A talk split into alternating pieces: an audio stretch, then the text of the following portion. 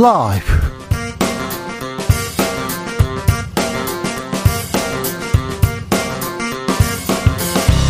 2023년 1월 30일 월요일입니다. 안녕하십니까. 주진우입니다.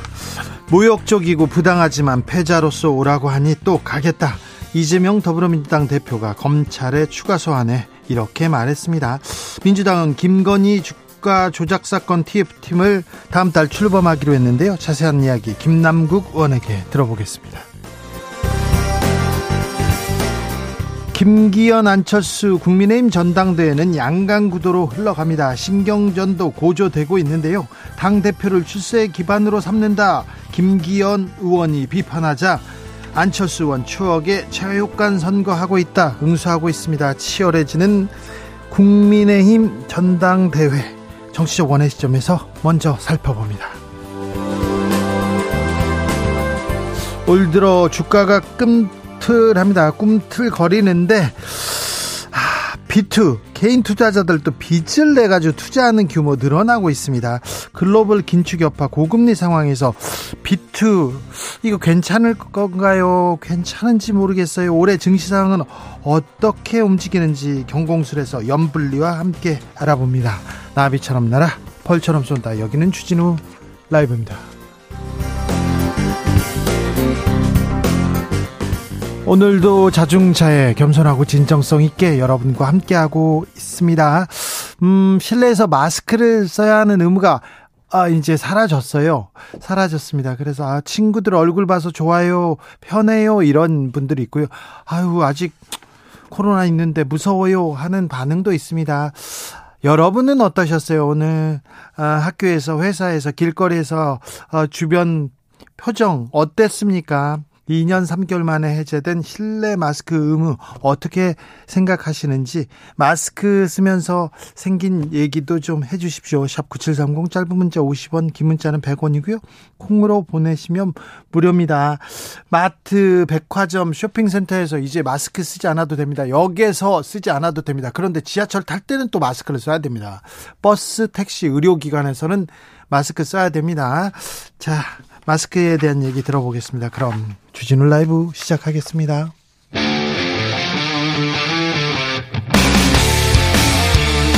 탐사보도 외길 인생 20년. 주 기자가 제일 싫어하는 것은?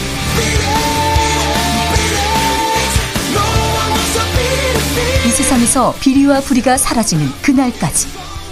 오늘도 흔들림 없이 주진우 라이브와 함께.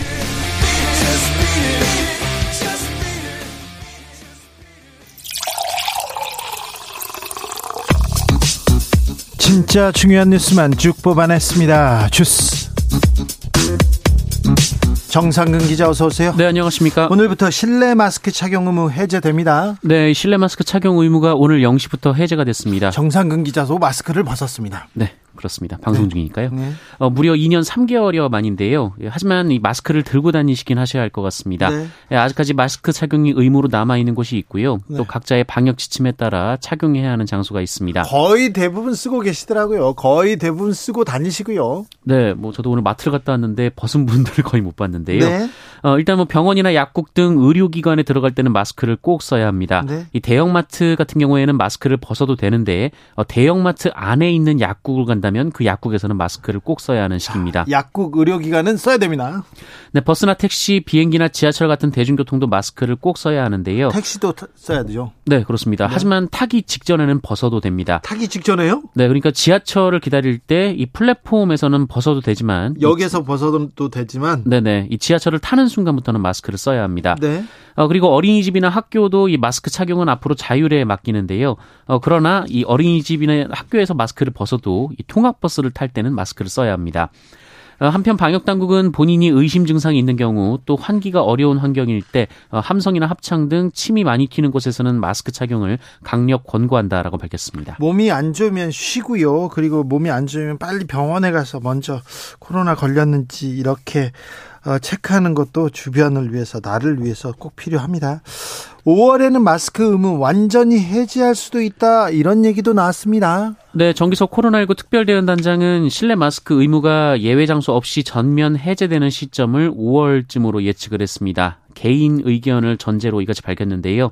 그러면서 모든 논의는 위원회 등을 중심으로 이루어질 것이라면서 그때까지 나오는 자료를 통해 결정하겠다라고 밝혔습니다. 네.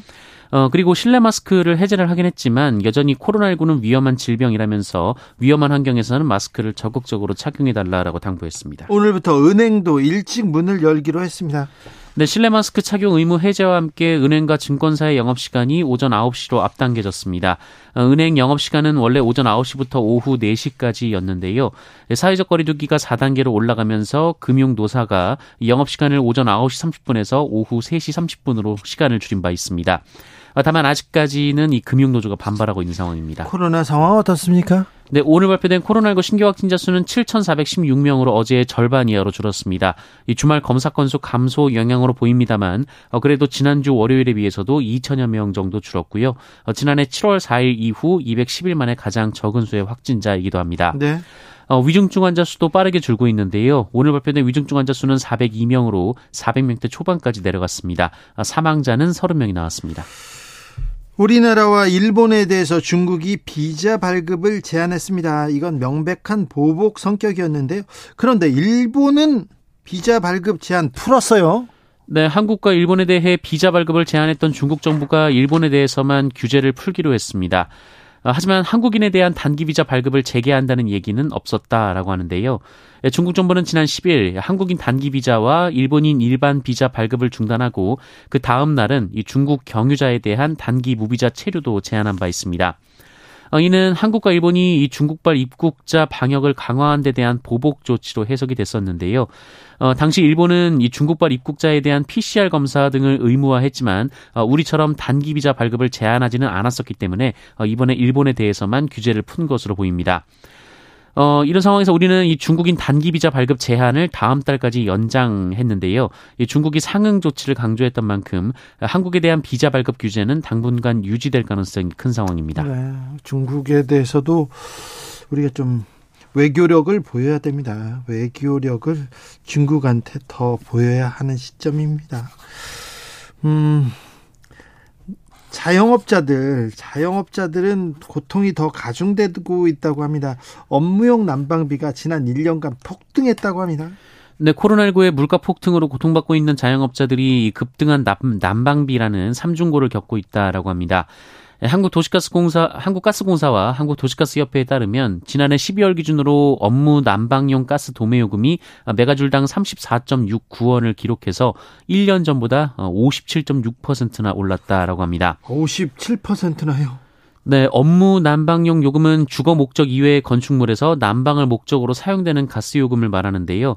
같은 기간 주택용 난방 요금도 42.3%나 올라가긴 했지만 이 자영업자들의 부담이 훨씬 컸다라는 의미입니다. 특히 올 겨울이 유난히 춥고 또 지난 12월의 경우 나 업무용 난방요금 인상폭이 더 가팔라지면서 이 주택용 난방요금의 두 배에 달했기 때문에 이 자영업자분들의 체감 난방비 인상률은 더욱 높을 것으로 보입니다. 아, 난방비 고지서 아, 이, 이 세금 너무 무서워요. 막 그런 분들이 있는데요. 다음 달은 더 많이 나온다요. 이런 얘기 계속 나오고 있어서 이 난방비 지원을 하거나 난방비에 대한 대책을 좀 세워야 될 것 같아요. 정부에서 난방비 지원 두 배로 해주겠다 이렇게 얘기했는데 구멍이 너무 큽니다. 받지 못하는 취약계층 너무 많아 보입니다. 네, 에너지 빈곤층에 대한 실태 조사가 제대로 이루어지지 않은 상태에서 정부 발표가 나왔다라는 지적이 나왔는데요. 어, 정부는 앞서 160만 가구를 대상으로 가스 요금을 할인하고 또 117만 가구를 대상으로 에너지 바우처를 두 배 올리겠다라고 발표한 바 있습니다. 네. 어, 그러나 이 기존 대상자 수 자체가 정확한 실태 조사 없이 책정된 것이어서 어, 사각지대를 놓치고 있다라는 지적이 언론에서 나오고 있습니다. 실태 조사 없이 사각지대가 아, 크다고요? 네, 160만 가구와 117만 가구 중에 겹치는 세대도 많다라고 하는데요. 아, 그래요? 네, 실제로 에너지 바우처 지급 대상의 경우 기초생활 수급자이면서 또 동시에 세대원 중에 노인이 있거나 장애인이 있거나 또 임산부가 있어야 이 받을 수 있다라고 합니다. 지금 이런 조건이 충족돼야 준다는 거예요? 네, 그렇습니다. 어, 더욱이 에너지 바우처와 가스 요금 할인 모두 신청을 해야 하기 때문에 이거 신청을 하라고 하면 몰라서 신청을 안 하는 사람들 어떻게 하는지 몰라서 그냥 못 받는 사람들 많거든요. 네, 정보 도달률이 낮은 정, 저소득층의 특성상 이 제도 자체를 모르거나 신청 방법을 몰라서 지원을 못 받는 분들도 있을 것이다. 이런 보도가 나왔습니다. 아이고, 정부는 난방비 가격을 더 올리겠다는 입장입니다. 근데 네, 한덕수 국무총리는 오늘 국무회의 모두 발언을 통해 시장 상황에 맞게 가격을 조정하지 않는 정책은 포퓰리즘이라고 주장했습니다. 한덕수 총리는 한파에 공공요금 인상이 겹쳐서 국민들이 느끼는 고통의 마음이 무겁다라면서도 어, 국민들이 불편해한다고 가격을 시장에 맞서 조정하지 않고 억누르는 정책은 추후 국민들께 더 큰 부담을 드리고 우리 경제에 악영향을 끼친다라고 밝혔습니다. 아니 날 날도 춥고 취약계층들은 어렵다 계속 얘기하는데 그럼에도 불구하고 꼭 올려야 된다 경제에 악영향을 끼친다 이 얘기만 계속 정부에서 하고 있는데 아, 어떤 국민을 보고 이렇게 정치를 하시는 건지 혹시 사장님들 회사 회사만 보고 이렇게 얘기하시는 거 아닌지 좀 안타깝습니다. 이 문제는 저희가 시간을 가지고 계속해서 좀 다뤄보겠습니다. 안 오르는 게 없어요. 안 오르는 게요. 며칠 전에 뭐 과자, 뭐 아이스크림 얘기했는데 샌드위치 값도 오르고 솔값도 올라간답니다. 네, 샌드위치 프랜차이즈 서브웨이는 다음 달 1일부터 메뉴 75종의 가격을 인상한다라고 밝혔습니다. 어, 지난해 7월에 가격 조정을 이미 한 적이 있는데 6개월 만에 추가 인상입니다. 어, 샌드위치 제품군의 가격 인상률은 평균 9.1%로 어, 15cm의 샌드위치가 평균 583원, 이 30cm의 샌드위치는 평균 982원 올라갑니다. 네. 어, 또한 이 새 프랜차이즈 업체들의 가격 인상이 잇따르고 있는데요. 앞서 롯데리아는 다음 달 2일부터 이 제품 판매 판매 가격을 평균 5.1% 인상한다라고 밝힌 바 있습니다. 예. 어, 그리고 LG 생활, 어, LG 생활 건강은 이달 1일부터 코카콜라 350ml 캔 제품의 편의점 가격을 어, 1,900원에서 2,000원으로 5.3% 올리고요. 네. 어, 롯데 칠성음료는 펩시콜라의 350ml 캔 가격 제품을 어, 1,700원에서 1,900원으로 11.8% 올립니다. 아, 결, 결국 콜라까지, 콜라까지 왔어요. 오고야 말았구나. 네, 여기에 기획재정부는 오는 4월부터 이 내년 3월 어, 내년, 어 올해 오는 4월부터 내년 3월까지 반출 수입하는 맥주 어 그리고 막걸리에 대한 세금을 올린다라고 발표했는데요. 이 주류 업체들이 보통 정부의 주세 인상 직후 가격을 올려왔기 때문에 이 맥주와 막걸리 가격도 곧 오를 것으로 보입니다. 어, 이미 하이네켄 코리아는 일부 제품의 가격을 다음 달 10일 출고분부터 어, 평균 9.5% 올린다고 발표했습니다. 한덕수 총리께서 국민들이 불편해한다고 가격을 시장에 맞서 조정하지 않고 억누르는 정책은 추 국민들께 더 큰 부담을 드립니다. 우리 경제에 악영향을 끼친다. 기업들 뭐 가격 오르는 거 당연하다. 올려라. 이런 얘기 하는 것 같아요. 그러니까 이렇게 정부에서도 이렇게 얘기를 하니까 기업들이 뭐, 어, 원가 올랐어요. 원가가 10원, 20원 오르면 맞춰서 올려야 될 거 아닙니까? 왜 원가는 조금 오르는데 이 소, 소비자가는 이렇게 많이 올리냐고요. 많이 올려도 되냐고요. 국민연금 보험료율도 크게 오를 것으로 보여요. 네, 국회 연금개혁 특별위원회 소속 민간 자문위원회가 국민연금 보험료율을 어, 현행 9%에서 15%까지 올리는 것을 전제로 한 연금개혁 초안을 검토 중이라는 보도가 나왔습니다. 알겠습니다. 이 와중에 어, 실업급여는 줄어듭니다. 네, 고용노동부는 오늘 국무회의에서 앞으로 구직자에게 실업급여를 지원하는 대신 구직자의 취업을 촉진하고 근로 의욕을 높이는 일자리 정책을 펼치겠다라고 보고했습니다. 또한 정부 주도의 직접 일자리 사업을 줄이고 이 민간의 일자리 창출을 뒷받침하기 위한 직업 훈련 또 고용 서비스를 강화하기로 했다라고 밝혔습니다. 네. 알겠어요. 이재명 대표가 지난 토요일 검찰 소환 조사를 받았습니다. 그런데 검찰에서 추가 소환 얘기를 내놨습니다. 이재명 대표는 추가 소환에도 응하겠다는 입장 밝혔습니다. 네, 이재명 민주당 대표는 오늘 국회에서 기자간담회를 열고 검찰의 추가 소환 조사 요구에 대해 모욕적이고 부당하다라고 말했습니다만 이 대선 패자로서 오라고 하니 또 가겠다라며 어, 본인이 부족해서 대선에서 패배했기 때문에 그 대가를 치르는 것이다라고 말했습니다. 대선에서 패했기 때문에 검찰로부터 이런 모욕적이고 부당한 수모를 겪고 있다 이렇게 얘기하셨어요? 네, 이재명 대표는 본인의 선거 패배로 인해 사회 각 분야가 퇴보하고 국민이 겪는 고통이 너무 크다라면서 어, 본인이 승자의 발길질을 당하고 밟힌다 한들 우리 국민의 고통에 비교하겠느냐라고 주장했습니다. 네, 대통령실에서는 김의겸 의원 또 고발하셨네. 네, 대통령실은 오늘 민주당 김의겸 대변인을 명예훼손 혐의로 고발했습니다. 앞서 김의겸 대변인은 지난 27일 서면 브리핑을 통해서 어, 김건희 여사가 우리 기술이라는 작전조에도 주가 조작에 관여한 혐의가 드러났다라고 주장한 바 있습니다. 자, 김건희 여사 얘기만 나오면 음, 대통령실에서 고발합니다. 지난번에는 장경태 의원 고발했었는데 이번엔 김의겸 의원인데요. 자세한 내용은 잠시 후에 저희가 김남국 의원에게 이재명 대표 추가 소환 그리고 김의겸 의원 고발당한 소식 이렇게 들어보겠습니다. 국민의힘 당권 주자들 계속 거칠어집니다. 네, 국민의힘 전당대회가 김기현 대 안철수 양강 구도로 굳어지는 가운데 지난 28일 김기현 의원은 안철수 의원을 향해서 이 당대표가 되는 과정을 자기 출세의 기반으로 삼는다거나 어, 또 더 큰 자신의 정치적 목표를 위해 발판으로 삼는 수단적 생각을 가져서는 안 된다라는 말을 했습니다. 자, 김기현 의원, 안철수 의원 이 당권 잡고 지금 대통령으로 가려고 한다. 이거는 그 징검다리다 이 얘기 한 거예요? 어, 그러자 안철수 의원이 같은 날 이 무조건 사람들만 많이 모아놓고 행사를 한다고 해서 어, 그게 이번 전당대회 취지에 맞는 것인지 의문이다라고 깎아내렸는데요. 네. 어, 그러자 이번엔 또 김기현 의원이 안철수 의원을 향해 발목 잡기를 하고 있다라고 주장하며 어, 당에 성공적으로 안착하기 어려울 것이다라고 비판했습니다. 네. 어, 그러자 안철수 의원 측은 김기현 의원을 김기현 의원에 대해서 이 추억의 체육관 선거를 하고 있다라고 응수했는데요. 이 공포스러운 공천 분위기를 조성하고 겁박해서 따르지 않으면 나경원 전 의원조차도 주저앉히는 분위기다라고 비판했습니다. 한쪽에서 철새 그러니까 진흙탕 이렇게 설전을 한 번씩 아, 주고 받았는데 계속 설전은 이어집니다. 거칠어집니다. 아, 국민의힘 당권 경쟁 어떻게 되는지는 잠시 후에 최민희 이현주 의원하고 자세히 들여다봅니다. 부재중 전화를 계속 남기는 거. 그러니까 전화를 안 받는데 계속 전화하는 거 있지 않습니까? 이 부분도 스토킹이다. 이런 판결 나왔어요. 네, 부재중 전화를 반복해서 남기거나 이 차단된 전화번호 표시가 뜨도록 전화를 하는 것도 스토킹이라는 법원 판단이 나왔습니다. 네. 어, 인천지법은 특수협박, 재물손괴, 주거침입, 스토킹 범죄 처벌 등에 관한 법률 위반 혐의 등으로 기소된 42살 A 씨에게 징역 2년을 선고하고 40시간의 스토킹 치료 프로그램 이수를 명령했는데요. 어, 예 씨는 지난해 9월 28일부터 10월 3일까지 이 전 동거녀인 B 씨에게 문자 메시지 172차례, 이 전화 시도 13차례 등 이 전화를 이용해 스토킹을 한 혐의를 받았습니다.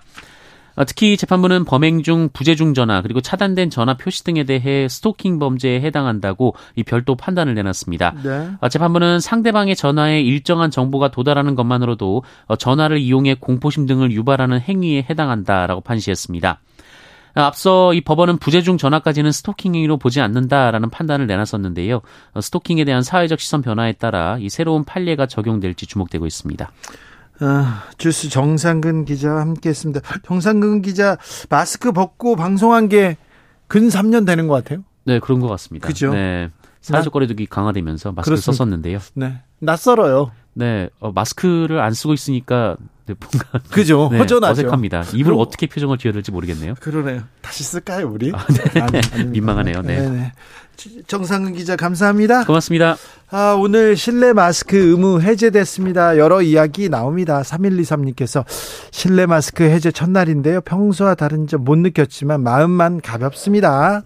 아, 그리고 점심시간에 식당 왔다가 마스크 안 가져와서 사러 가거나 하는 번거로움은 없을 것 같아서 좋습니다. 이렇게 얘기합니다. 안신자님, 아직 추우니까 마스크 쓰고 다니면 감기 덜 걸리고 좋아요. 얘기합니다. 맞아요. 그런데 추울 때는 마스크 쓰는 것이 그렇게 힘들진 않았는데 더울 때 있잖아요. 더운 날 마스크 쓰느라고 얼마나 고생하셨어요.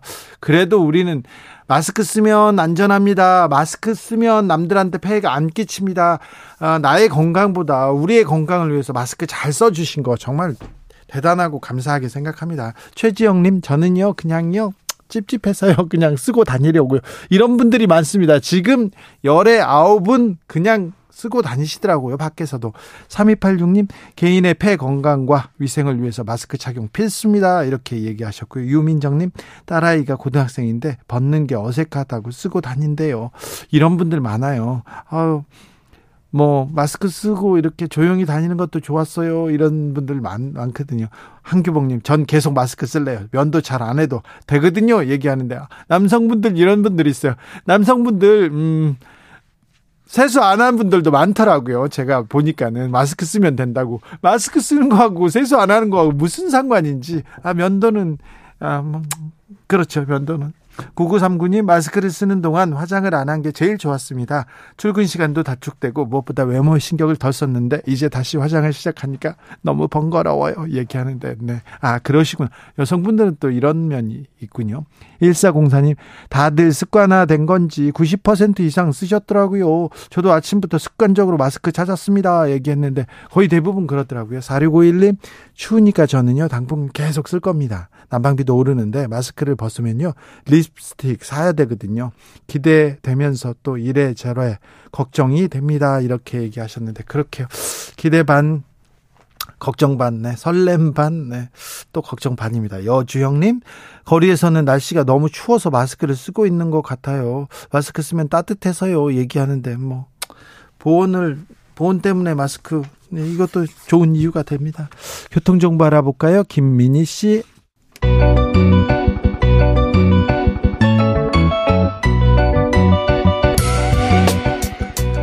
한층 날카롭다 한결 정확하다 한편 세심하다 밖에서 보는 내밀한 분석 정치적 원의 시점 오늘의 정치권 상황 원회에서 더 정확하게 분석해 드립니다 이연주 전 국민의힘 의원 어서 오세요 네, 반갑습니다. 부드러운 카리스마 이현주입니다. 최민희 전 더불어민주당 의원 어서 오세요. 네, 안녕하세요. 불굴의 희망 최민희입니다. 네. 음, 이재명 민주당 대표가 지난 토요일에 12시간 반에 걸친 검찰 소환 조사 받았습니다. 어떻게 보셨습니까, 최민희 의원님?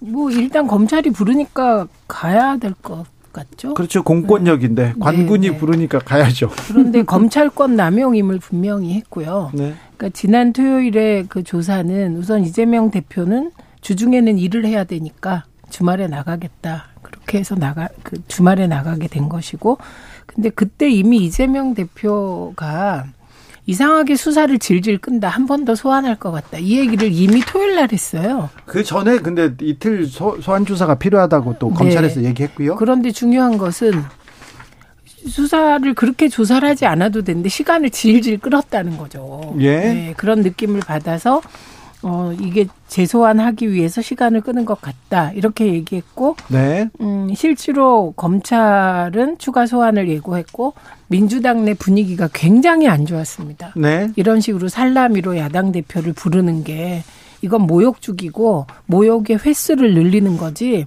이게 무슨 수사 진척의 의미가 있냐 이런 굉장히 격앙된 분위기라 어제까지만 해도 민주당에선 추가 소환에 응하지 않아야 된다가 대다수였습니다. 네. 음. 그렇게 어, 그러니까 어쨌든 검사 독재 시스템에서 예. 야당 대표 정적 죽이기 보복 수사라고 보는 것이고 예. 그리고 무엇보다 민주당 내 소위 반명 의원이라고 하는 분들도 검찰의 수사가 장기화되면서 증거가 제시되지 않으니까 네. 그러니까 김종민 의원 같은 경우도 검찰이 팩트로 어, 말을 해야 된다. 만약에 팩트가 없으면 이건 부당하다. 이런 요지의 얘기를 분명하게 하게 되는 그러니까 지난 주말을 계기로 민주당 내 반명 의원들의 기류가 바뀌었습니다. 이현주 의원님? 네, 하여튼 뭐 어, 소환 조사 어쨌든 부르면 가서 조사 받는 건 당연하니까요. 네. 어, 이번에는 어쨌든 이렇게 정, 적극적으로 또 가서 조사도 받고 어, 또 뭐 지난번처럼 이렇게 좀 위세를 보이는 뭐 이런 게 없어서 어, 다행이었다 이렇게 생각이 들고요. 어, 좀 빨리 조속히 마무리됐으면 좋겠다. 그렇죠. 네, 야당 네. 대표인데 네. 한 사안을 가지고 그리고 또 묵비를 하고 있는 사안이면 어, 검찰이 이렇게 한 번에 조사해서 끝낼 수도 있잖아요. 묵비는 아니죠. 진술 음. 방어권을 행사했을 뿐이죠. 묵비권도 진술 방어권 중 음, 그런데 묵비는 어쩐지 말을 안 했, 안한 것 같은데 그건 아니고 진술서를 가져가서 네. 네, 음. 했으니까. 네, 저 제가 뭐 검찰 조사 제일 많이 받아본 사람 중에 하나로 묵비 전문가로서 이거는 뭐 피의자의 네, 피의자의 네. 당연한 권리고요. 그렇게 얘기할 수도 있거든요. 빨리 빨리 어쨌든 이제는 국민들도 조금 피로감이 오려고 한다. 네. 그러니까. 네. 어, 이제 빨리빨리 어, 마무리할 때가 됐다. 어, 여기서 이제 더 끌면, 네, 더 끌면. 어, 저는 역효과 난다. 제가 네. 여당 어, 여당으로서 보면, 예. 아, 더 끄는 것이 혹시 이제 여당 입장에서 전략적으로 더 도움이 된다. 왜냐하면 야당이 더 계속 이렇게 수렁에 빠져드는 게 우리한테 유리해서 이렇게 생각할 수도 있는데요. 네. 그게 저는 꼭 그렇지 않을 수도 있다. 왜냐하면 그렇죠. 네. 어, 이제 점 이제 슬슬 피로감이 느껴지기 시작했다. 네. 이제 충분히 충분히 그 부분에 대해서는 국민들이 알 만큼 알기 때문에 이제 빨리 어, 마무리 더 이상 끌지 말고 마무리해야 되고요. 네. 어 그래 그리고 이제 어, 대장동 사건, 어, 이 한 축은 성남시에 대한 거고요. 예. 한 축은, 어, 검찰, 이 사법 관련된, 어, 뭐라고 해야 돼, 비리랄까요? 50억 클럽 아닙니까? 네. 어, 이 50억 클럽 부분 빨리 수사해야 됩니다. 네. 네. 자, 그런데요.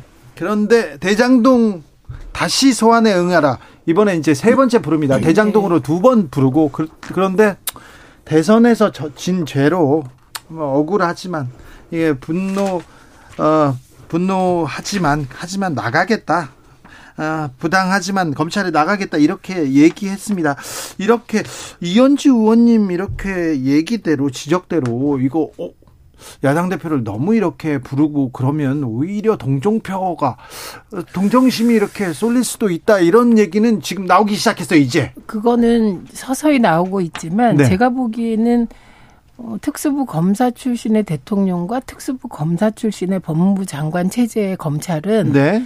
그런 것보다는 어, 이재명 대표를 어떻게든 기소하고 구속시키려고 그냥 직진으로 달려가는 분위기인 것 같습니다. 그래요? 예, 그런데 그 아까 제가 말씀드렸듯이 당내에선 이제 더, 이, 더 이상의 소환은 야당 대표에 대한 지나친 모욕 주기다 반대가 심했는데 그 이재명 대표가 나가겠다 검찰이 부르는데 예, 음. 그렇게 본인이 결정한 겁니다. 오늘 아침에 결정을 했고 그리고 그런 인식이 민주당 내에 깔려 있어요. 어, 지금 언론이 어제 오늘 보도 보면 민주당 내의 강경 분위기, 이재명 대표가 추가 소환에 응하지 않을 것이다. 그럼 검찰의 검찰발로 어떤 보도가 나왔냐면 추가 소환 불응은 증거 인멸이다. 음. 이런 제목의 보도가 나왔어요. 네, 그리고 음. 구속영장을 칠 수 있다, 칠 것이다. 네. 구속영장 친다, 준비한다. 구속영장 청구 기사가 바로 나왔죠. 네, 그렇게 음. 되면 동 이제 구속영장을 치면 국회 체포 동의안이 가게 되잖아요. 그러면 방탄 프레임 으로 일제히 정부 여당이 민주당을 올가매려고 하는 상황이다. 이런 인식이 있었습니다. 음. 근데 어쨌든 대표는 그런 인식과 상관없이 부르면 가겠다. 네, 이런 입장을 분명히 했고 이번에는 아주 당부까지 했습니다. 네, 아무도 나오지 말라고. 그러니까요. 그러니까 부르면 당연히 가야죠. 어, 그런데 이제 이거를 좀 가능하면 좀 빨리빨리 끝냈으면 하는 거고요. 어, 그리고 이제 다행히 이번에는 어쨌든 오지 말라 이렇게 한 것은 좀 상황 파악을 잘 하신 것 같다. 이렇게 민심에 대한. 어, 그리고 이, 근데 이게 뭐, 어, 안 나올, 저기 조사에 불응할 것이다 이런 식의 어, 보도도 좀 그래요, 솔직히. 뭐 네. 아직 불응도 안 했는데 네. 불응할 것이다 이러면서 그러면 뭐 영장을 칠 것이다 이런 저는 왜 그런 보도를 하는지 아무튼 네. 이재명 수사 이 기사를 지금 몇 달째 보고 있습니다 피로감 국민들 피로감 많이 왔는데 그런데 민주당에서 이거 이제 검찰 이렇게 두고 볼 수 없다. 우리가 뭐든 뭐 뭐라도 한다. 5개 집회를 한다. 대중 집회한다. 이런 얘기도 나옵니까? 그 5개 집회라기 그 표현이 좀 애매하죠. 네. 장외 투쟁에 사실상 들어간다. 예. 네, 들어가야 한다. 이유는 이재명 대표 탄압보다 더 중요한 건 어, 민생을 도탄에 빠뜨린 어, 윤석열 정부 국민 보고 대회를 하겠다. 이게 핵심입니다. 국민 보고대 장애 투쟁 얘기했는데 네. 그러면 원외로 지금 바, 바깥으로 나가는 거잖아요. 아니 원내외 병행 투쟁하는 거죠. 그래요? 예, 국회를 버리지는 않습니다. 음, 저는 예전에도 일관되게 네. 같이 의정 활동할 네, 때도 네, 저는 장애 투쟁을 하더라도 네. 국회를 버리면 안 된다. 이게 일관된 입장이었고 음, 민주당의 콘센서스도 그렇습니다. 네. 국회의원들의 가장 그 유력한 투쟁 그 수단이 사실은 어, 원내 투쟁이죠. 예. 어, 그러니까 뭐 야당이 투쟁할 수 있는 가장 큰 무기가 어, 국회 아닙니까? 네. 어, 그런데 지금 더군다나 다수당인데 원내를 버리고 보이콧한다라는 건 굉장히 어리석은 네. 어리석은 판단이겠죠. 설마 그럴 리 뭐 그러면 그것은 굉장히 어리석다라고 생각하고요. 네. 그래서 아마 병행하지 않을까라고 저도 생각이 들고 어쨌든 뭐 제가 볼 때는 어 뭐 민주당이 어떻게 투쟁을 하든 그런데 어, 검찰은 또 수사를 할 건 해야 되겠죠. 그런데 네. 너무 오래 끌고 있으니까 이건 네. 빨리 마무리를 하고 그러게요. 사실 지금 어, 정권 출범한 지 이제 거의 1년 다 돼가지 않습니까? 네. 어, 그러니까 이제는 어, 소위 말해서 적폐 수사, 적폐 청산 에 해당된 되는 그런 성격의 수사들은 이제 마무리할 때가 됐다고 생각이 돼요. 예, 예. 황경희 님도 빈소리가 요란 빈술에 요란한 것처럼 검찰 소수 너무 수사가 너무 요란해요. 알맹이가 없어요. 얘기하는데 음 검찰 수사가 너무 길다, 너무 요란하다 이런 지적은 계속되고 있습니다. 그런데 민주당 내에서 김건희 특검 카드 꺼내 놓습니까? 김건희 특검 관련하여서는 그 민주당 내에서 일관되게 특검이 필요하다는 입장입니다. 그리고 그 이번에 김건희 특검에 드라이브를 걸게 된 것은 예. 뉴스타파 보도 때문입니다. 음. 그리고 정확히 뉴스타파 보도 때문이라는 말도 안 맞죠. 도이치모터스 주가 조작 재판 관련하여 그 재판에서 검사들이 영부인과 대통령 장모의 연루 의혹 그 정황이 담긴 녹취록을 틀고 그것을 물어보면서 질문하면서 검사의 입으로 확인된 사실들이 있습니다. 음. 그래서 그 녹취록에 의하면 어, 김건희 여사가 직접 주문을 하기도 하고, 네. 어, 김건희 여사와 장모 간의 통정 거래 정황도 그 녹취록에 들어 있기 때문에 그 그러한 재판 과정에서 나온 사실들로 인하여 민주당이 김건희 특검에 드라이브를 걸게 된 것이죠. 예, 이현주 의원님. 글쎄 뭐 그것 뭐 그거는 이제 민주당이 계속 진행 추진을 해왔던 거니까요. 어, 민주당 야당 입장에서는 뭐 추진하는 것은 야당의 또 자유니까 네, 그건 남 지켜볼 문제다. 그런데 네. 어 제가 볼 때 분명히 그 부분에 대한 의혹 어 그런 것들이 전혀 근거 없는 건 아닌 것 같아요. 그래서 네. 어 거기에 대해서 검찰이 수사 진행 상황 이런 것들에 대해서 전 진전이 없는 것은 좀 문제가 있다. 그렇죠. 네, 그래서 소환 조사는 해야 되지 어, 않아요? 이게 사법 정의의 실현을 이렇게 제대로 외치려면 어, 일관돼야 돼요. 네. 공정해야 되지 않습니까? 그렇죠. 어, 그래서 상대편만 열심히 또 이렇게 수사를 하고 우리 편은 안 한다 이러면 그 문제잖아요. 그렇게 보 아, 이게 네. 공정하게 보이는 것도 매우 중요합니다. 네, 그래서 저는 어 그게 지금 가장 큰 아킬레스건이 돼 가고 있는 것 같아요. 그래서 예. 이 점에 대해서 아마 검찰도 잘 알고 있지 않을까. 그래서 아마 제가 볼 때는 어이 이재명 대표에 대한 수사 이것이 마무리된과 동시에 그 부분에 부분에 대한 입장도 분명히 정리가 돼야 될 것이다 이렇게 봅니다. 이재명 대표 그 대장동을 이재명 대표 수사로 마무리한다면 이건 검찰은 존립 근거가 없어진다고 저는 생각해요. 50억 클럽. 예, 50억 클럽 음. 네, 아, 그러니까 제 얘기는 되고. 이재명 대표에 네. 대한 수사가 마무리된가 네, 동시에 50억 클럽 해야 어, 이, 어, 그 부분에 네. 대한 입장도 분명히 정리가 돼야 될 거고요. 그다음에 그 동시에 또 아까도 제가 모두에 말씀드렸지만 50억 클럽 특히 박영수 네. 어 이제 특검이라든가 이런 부분에 대한 의혹 예. 이런 것들을 제대로 수사를 하지 않으면 왜냐면 우리 국민이 다 알아요. 네. 이거 다 보고 있거든요. 그런데 이게 언론, 언론 굉장히 의심스럽다고 다 생각하는 한다고요. 근데 수사가 제대로 안 되고 있어. 그러면 이게 말이 됩니까? 결국에는 시간이 지나면 하게 돼 있어요. 하게 돼 있는데 나중에 더 크게 얻어맞아요. 네, 언론사 기자들에 대한 수사. 음. 대장동은 아, 쟁점이 너무 그럼 많고요. 이렇게 돼요. 이 권력이 강할 때는 사람들이 말하나고 다 가만히 있어요. 네. 한 2년 권, 지나면 권력이 우리도 이제 몇번 받잖아요. 권력이 이제 힘이 빠지면 빠질수록 다들 양심 선언하고 다 난리가 나요. 그리고 말했던 거 다 뒤집어요. 그럼 그때 가서 더 심하게 얻어 터져요. 네. 네 그리고 윤석 제가 제가 제일 그 궁금한 건 윤석열 대통령 부친 집을 김만배 씨 누나가 사준 정황.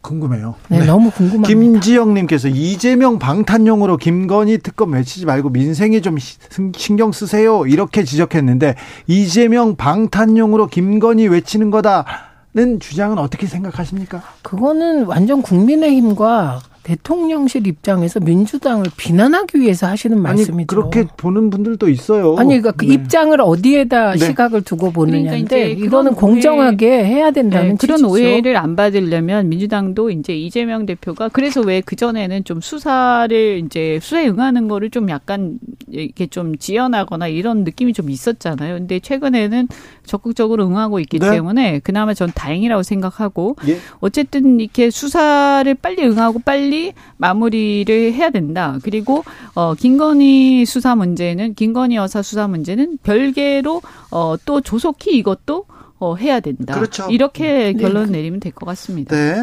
음, 그렇죠. 이재명 수사만 하냐? 이게 김건희는 이렇게 얘기가 둘, 나오는데. 둘 다 해야 되는 거예요. 그렇죠. 그러니까 당연한 걸. 네. 네. 예를 들면 그럼 이재명 그러니까 김건희 여사 수사 안 하니까 이재명 대표 수사도 하지 마라. 이 주장이랑 아니죠. 똑같은 거예요. 네. 그런데 대통령실에서 김건희 여사 주가 조작 의혹 있다 이렇게 주장한 김의겸 의원, 민주당 김의겸 의원을 고발하기로 했는데 지난번에는 장경태 의원 고발했는데 대통령실의 고발 어떻게 보셨습니까, 이현주 의원님? 글쎄요, 이게 어떻게 해서 명예훼손 혐의가 있는지, 그건 이제 팩트 부분을 좀 체크를 해봐야 될 것 같은데요. 저는, 어, 이 부분, 지난번에 뭐 제가 볼 때 그 무슨 뭡니까, 그, 그 무슨, 저, 갑자기 말이 생각이 그 술자리 의 네, 술자리 네, 정남동 술자리 네, 그것은 뭐 제가 팩트는 정확하게 모르겠습니다만 그, 그 의혹은 사실은 너무 좀, 어, 섣부른 감이 없잖아 예. 있었는데요. 그래서 이거 같은 경우에는 이정, 이런 의혹은 어, 국회의원으로서 야당 의원으로서 제기할 수도 있는 거 아닌가. 아, 예. 어? 물론 뭐 그렇다고 해서 이걸 이런 어떤 내용들을 자꾸 제기하는 것은 저는 뭐 이렇게 달갑진 않아요, 솔직히. 그렇지만 예. 그할 수도 있는 거죠. 근데 이거를 어 명예훼손을 자꾸 고발하고 이러면 어 이것도 또 이상하게 보여요. 왜 저러지? 그러면 뭔가 이렇게 어 문제가 있나? 오히려 이것은 어, 떳떳하지 않는 거 아닌가 이런 의, 의심을 불러일으켜요. 그래서 저는 아 이거 전략적으로 대통령실이 잘못하고 있다 이런 생각이 들어요. 정무적 판단이 있을 그렇죠. 텐데. 그렇죠. 아니 잘못 판단하는 거예요. 저는 이상한 게 두 가지예요. 네. 우리 기술 주식 관련하여 김건희 여사의 통장 어, 그 조작 조작 연루 의혹을 제기한 건 네. 김의겸 의원이 최초가 아니거든요. 네, 뉴스타파가 뉴스타파. 보도를 네. 했습니다. 그리고 김의겸 의원은 뉴스타파 보도를 받아서 얘기했을 뿐이에요. 그런데 뉴스타파에 대해서는 아무런 조치를 안 한 걸로 알아요. 그러니까 이건 뭔지 모르겠어요. 타겟형인 것 같고. 그다음에 또 하나는 공고롭게도 저는 진짜 공교롭게도 대통령실이 대통령을 지키려고 하나 영부인을 지키려고 하나 좀 의문이 생긴 겁니다. 아. 왜냐하면 야당 의원을 두 명 고발했잖아요. 네. 그런데 그게 전부 영부인 관련이에요. 네. 음. 하나는 그 장경태 의원이었죠. 소위 그 어. 빈곤 포르노 의혹으로 장경태 의원을 했고 한 명은 김의겸 의원을 했는데 이거 언론 보도가 있어서 그걸 가지고 야당 의원이 의혹 제기를 한 건데 음. 조사하라고. 네. 예, 근데 이걸 가지고 그 고발을 하는 게 음. 말이 됩니까? 네. 그래서 좀그 아, 지적은 타당하죠. 네, 그 지적은 맞는 말씀이세요. 그러니까 고발을 하더라도 네. 어, 개인 변호사가 하셔야 돼요. 그렇죠. 왜 대통령실이 네, 영부인 관련해서 네. 두 번이나 고발을 공적인 합니까? 기관이 할 거는 저는 아닌 것 같아요. 그래서 네. 저는 이게 권력의 사유화란 말이 나올 법한 지점이라고 생각합니다. 이현주 의원님, 네. 송중기 씨가 영국인 애인과 결혼을 발표했습니다. 충격적이신가요? 네? 갑자기 왜 뜨거운? 아니요, 그것도 중요한 뉴스여가지고요. 별로 생각이 없으세요? 지금? 아니 저는 아니 뭐뭐 뭐 그거 사랑에는 국경도 없다. 아니, 그러니까. 저는 그런 시각입니다. 아, 근데 부러, 안타깝긴 아니, 합니다. 왜, 안타깝냐고. 부럽냐 안타깝냐 내가 그걸 물어보는 저는 거예요. 어쨌든 아니 그렇지, 그렇지. 예, 사랑에는 아, 국경도 없다. 그러나 안타깝다. 그분이 그분이 무슨 영국인 애인이 있다고 한번 하셨잖아요. 그죠? 네. 네, 그런 네, 얘기 하셨죠. 그렇죠. 그래서 사실은 좀, 좀 예측은 됐는데 굉장히 빠른, 진도가 굉장히 빠르네요. 네. 네. 아, 그래서, 네. 네. 갑자기 축하드린다고요. 갑자기 막 이런 얘기 막 하다가 갑자기. 아니 성준기 씨 네. 예쁜 사랑하시라고요. 네. 네. 축하드립니다. 네. 갑자기 아, 이슈가 확 넘어가니까 대, 당황했어요. 대통령실에서 장경태 최고한테 그 명예훼손 혐의로 경찰에 고발했었는데요. 아, 최소한 두세 개 현장 스튜디오를 동원 컨셉 촬영이었다 이렇게 얘기한 그 캄보디아 심장병 아동 방문 사진에 대해서 이렇게 고발한 겁니다. 내용이 어, 발언이 아니었고요. 자, 국민의힘 전당대회 소식으로 넘어가겠습니다. 김기현 안철수, 김기현 안철수 양강 구도로 흘러갑니다. 이현주 의원님께서는 고민이 많으셨을 텐데요. 네, 네, 아니 뭐. 그 전대 출마 관련해서 예. 계속 이제 뭐 계속 고민하셨죠. 네, 뭐 일각에서는 어이 이런 상황에서 뭐 당선 여부를 떠나서 네. 어 대표로 나가서 이렇게 좀 뭔가 정당의 이런 행태에 대해서 네. 어이이 이 뭔가 이렇게 어 저항을 해야 되는 거 아니냐 음? 예. 이런 얘기도 있었고요. 또 한편에서는 어, 이런 이제 최고위원이라도 나가서 그러면 이제 당선은 유력하니까 뭐 예. 뭐 이거는 그냥 뭐 저 혼자 생각일 수도 있습니다만 그래도 어쨌든 인지도가 있으니까 네. 어 그러면 들어가서 역할 해야 되는 거 아니냐 지도부 안에 들어가서 이런 건의들도 있었는데 어 근데 고민을 했는데 오늘 제가 아침에 또 어, 페이스북에도 올렸는데 안 나가기로 예. 네, 했습니다. 왜냐하면 당 대표 선거 이미 윤심으로 윤심을 누가 얻고 있냐 뭐 이런 논란을 하고 있지 않습니까? 그래서 여기서 제가 아무리 소리 질러봐야 다들 뭐 힘을 추종하는 이런 상황에서 어 너무 회의적이다 이런 생각이 들었고요. 어 그리고 지금 이런 또 상황에서 제가 최고위원 뭐 저는 나가면 이제 당선될 가능성은 뭐 꽤 있다고 봅니다만. 네, 있죠. 네. 어, 뭐 또 건방진 얘기일 수도 있습니다만 뭐 설사 가능성이 있다고 하더라도 그게 문제가 아니다. 왜냐하면 제가 나가서 그러면 자유로운 토론이 가능해야 되는데 이런 상황에서 제가 어떤 다른 의견을 말할 수 있는 분위기가 되겠냐? 어, 지도부 회의에서. 국민의 힘인데, 정당인데, 자유로운 토론도 쉽지 않습니까? 그러니까 나름 어떤 균형치 역할을 할 수 있어야 되는데요. 그러면 결국에는 그 안에서 볼썽사나운 모습을 보이게 될 거. 오히려 제가 밖에서 바른 소리 하는 것보다 더 더 힘든 상황이 벌어질 거고요. 더 어려운, 더 그 얘기를 하기가 더 위축될 것이다. 어, 그리고 이게 자칫 잘못하면 그 안에 분위기에 매몰돼가지고요. 예. 그냥 내 공천이나 바라는 그런 최고위원이 될 수가 있어요. 예. 그냥 그 분위기에 이렇게 쭉 흘러가면서. 예. 근데 그것은 제가 솔직히 과거에 민주당 탈당까지 하고 이렇게 하면서 어 제가 뭔가 이렇게 막 외치고 또 이렇게 어떤 패거리 정치라든가 이런 것들에 대해서 굉장히 비판을 많이 해왔는데 아 이거는 제가 양심상 도저히 그런 네. 정치는 할 수가 없다. 예. 국민의힘에서 국민의 난방비 폭탄 에 대해서 전 정권 탓하는 거 이거 언제까지 전 정권 남탓만 아니, 할 거냐 뭐 이렇게 집권, 얘기할 수 있는 사람이 이현주 정도 그렇죠. 됩니다. 집권 2년 차인데 그건 말도 안 되고 특히 저는 원전 탓하면서 난방비 올랐다고 하는 건 정말 근거가 없는 거라서 그런데 네. 저는 국민의힘 전당대회에 대해서 한 말씀 드리자면 지금 김기현, 안철수 양강 구도가 되면서 엎치락 뒤치락 하기 시작했잖아요. 네. 그래서 두 주자 간에는 엄청 신경전이 벌어지는 것 같아요. 근데 신경전의 내용을 모르겠어요. 저는 이 대목에서 되게 씁쓸하기도 하고 정치 전체에 대해서 기운이 네. 빠지기도 한데 지금 경제가 어렵고 민생이 어렵잖아요. 네. 그럼 적어도 여당 대표 선거라면 이 민생에 대해서 나는 이렇게 해결책을 낼 거야. 당장에 지금 종부세가 덜 거치고 지금 부동산이 폭락하면서 세수도 문제가 되고 있다는 보도까지 나왔으면 이 문제를 어떻게 해결하겠다라는 대책이나 보수의 방향성은 없이 누가 더 윤심이냐 아니냐를 논쟁하고 있으니 거기 하나 더 찹찹하죠. 이제 네, 박심까지 나왔습니다. 황교안 후보는 저기 박심? 네. 박근혜, 박근혜 전 대통령 집 앞에 가지고 생일상 차리겠다고 아니, 무슨 얘기합니다. 전근대 무슨 왕정 국가인가요? 노다지님께서 음. 이현주 의원님 나가지 음. 마세요. 극우 유튜버들 나오고요. 좀 이상해요. 네. 좀 수준 그렇습니다. 이렇게 얘기하는데요. 고민이 많습니다. 진짜 이런 정치를 정말 이게 왜 이렇게 갈수록 더 안 좋아지는지. 근데 뭔가 이 정치가 더 나아질 수 있도록 역할은 해야겠는데. 예.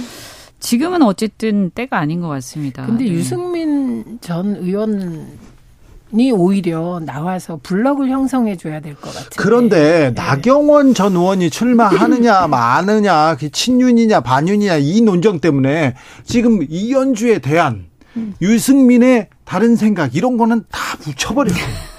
그죠?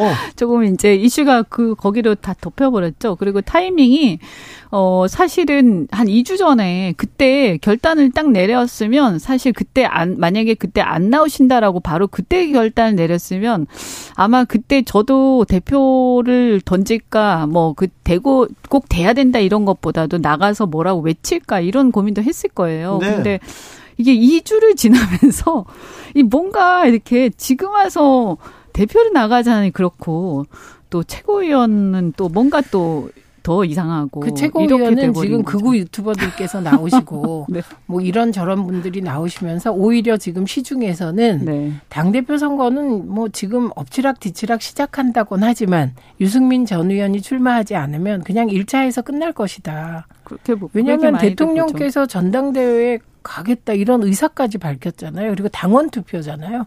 그 대통령께 힘을 실어주자 이런 분위기가 당원들 사이에서 쫙 돌 것 같잖아요. 네. 그래서 그냥 김 빠진 맥주 됐다. 당대표 선거는 이런 음. 분위기고 오히려 최고위원 선거가 역동적으로 됐다. 이런 분위기입니다. 지금 박성준 의원, 이만희 의원, 그다음에 이준석 지도부였던 정미경, 김재원, 김용태 전 최고 출사표 던졌고요. 신의 한수, 가세연, 따따붙다 이런 보수 유튜버들도 도전하고 있습니다. 아니 근데 그, 왜 지난 지도부에서 그분들도 또 네. 그때 그러면 그분들이 그때 그러면 어, 그, 그, 잘하신 건가. 어? 아, 저는 정말 지금 이게 최고위원 선거도 그렇고 도대체 이 지도부 선거의 의미가 어떻게 된 건가? 이게 최고, 이게 이 선거가요, 공천을 받기 위한 어떤 수단이 된 것 같아서 너무, 아, 저는. 사실. 네. 사실, 음, 최고위원 나가실, 나가시려는 분들 네. 공천권 때문에 그런 거 아닙니까? 아니 그냥 그게 꼭 그런 건가요? 그리고 그런 분들이 많잖아요. 그러니까 이게 그래서 잘 그래서 오히려 오히려 나가면 이게 안 될 것 같은. 예, 나가면 이게 창피한 좀 부끄러운 야 이래 그 너도 그래서 나가는 거야 이런 얘기 들을 것 같은 그런 생각이 들더라고요. 그리고 이게 그럼 그러니까 어떻게 되겠어요? 그러면 공천을 받으려면 나가서 할 얘기를 못 하게 돼요. 아, 그렇죠. 그렇지 않습니까? 네. 네. 그렇죠. 그럼 나가서 할 얘기를 하고 견제를 하는 상황이 돼 버리면 오히려 안 나가니만 못 하는 상황이 돼 버리는 거예요. 만약에 그 민주당에서 당대표 선거를 하는데 딜레마가 그런 있죠. 강력한 외압이 들어와서 이렇게 휘청휘청거리고 사람들이 이준석, 유승민, 나경원 이런 거물들이 날아가고 이러면 언론은 어떻게 했을까요? 요새 그게 제가 아주 무척 궁금한 지점입니다. 민주당은 그런 일이 있으면 당이 뭐 난리가 났겠죠. 그런 일이 이미 난리 나고 그리고 나경원 의원 같은 누군가가 있으면 그냥 출마해 갖고 그냥 죽고 살기로 싸운다. 사직생 생직사의 각오로 하기 때문에 문화 자체가 다른데 저는 한 가지만은 해 주셨으면 좋겠어요. 당 대표나 최고위원들이 국민의힘이라도 공천권은 당원에게 돌려준다. 공천권은 시민에게 돌려준다. 그래서 상향식 공천은 하겠다. 그래서 지금 걱정되는 무슨 대통령실 주도의 공천이나 윤신 공천은 배제하겠다. 이거라도 좀 얘기하시면 어떨까 합니다. 특히 안철수 후보님. 네. 음. 상향식 공천을 근데 이제 그거를 또 회피하기 위해서 어 어떤 그 정계 개편 시나리오가 있을 수도 있어요. 그래요? 네, 그렇죠. 그렇죠. 예를 들면 네. 어떤 정계 개편이나 이런 시나리오를 만들면서 어, 또 통합의 어떤 음, 그런 걸 만들면서 어, 그, 그, 저기 상해식 공천 약속이 유야무야 되는 거죠. 그럴 수도 있죠. 그런가요? 최민희 의원님, 김기현 의원과 사진을 찍은 김연경 선수 악플 세례를 받고 있다 이런 기사도 나오던데요. 뭐 악플은 원래 나쁜 거죠. 그런데 또 그 정도 하면 일단 유력한 여당 원, 여당 대표 후보랑 사진을 찍으면 그 정도 유명세는 또 감당해야 되지 않겠습니까? 아 그렇습니까? 아 근데 아. 요즘에 그래서 이게 그 민주주의 그러니까 이 온라인이 이렇게 막 그 잘 발달하는 게요. 네. 그 유튜브의 알고리즘도 그렇고 네. 그것이 민주주의의 발전에 꼭 도움이 되는 것은 아니다. 네. 어 그래서 이런 것은 사실 모두가 어이 구성원들이 좀 자각을 해야 돼 사실은 우리가 어, 지금 하나하나의 행동에 막 그냥 감정에 막 휘둘리고 이런, 근데 이거를 지도자들이 또 얘기를 또 해야 됩니다. 이런 네, 것들 그렇죠. 음. 이현주 의원님, 네. 마지막으로 하나 짧게. 네. 네. 김기현 의원이 유리합니까? 안철수 의원이 유리합니까? 아니, 이게 국민의힘 지지자를 상대로 여론조사하는 거하고 당원들이 찍는 거하고 조금 달라요. 그래요? 그래서 조직 선거의 결과가 나올 가능성이 많습니다. 이번에는요. 네. 조직 선거다. 그럼 김기현, 김기현 의원이 유리한다. 이런 자, 말씀. 최민희, 이현주, 이현주, 최민희 감사합니다 두 분. 고맙습니다. 네.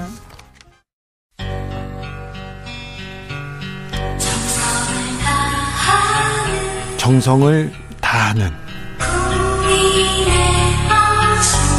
국민의 방송 KBS 주진우 라이브. 그냥 그렇다고요.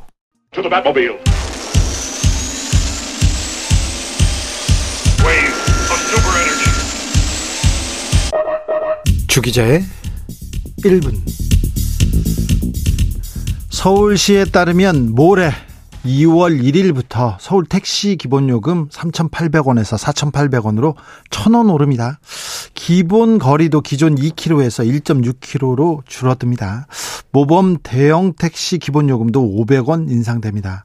지난해 12월부터 택시 할증 시간 2시간 늘었어요. 그래서 일부 할증 시간은 할증률이요 20%에서 40%로 올라 있는 상태입니다. 이미 심야 택시는 하, 정말 비쌉니다. 많이 오른 상태입니다. 오는 4월에는요, 서울 지하철 시내버스 요금도 오릅니다. 300원에서 400원씩 올리는 방안 거론되고 있습니다. 마을버스 요금도 같은 수준으로 오른다고 합니다. 자고 나면 물가가 뜁니다. 서울 물가는 더 무섭게 오릅니다. 가격 오르는 게 경제 원리다. 당연하다고만 하실 겁니까? 전 정권 때 안 올려서 그렇다는 소리만 하실 겁니까?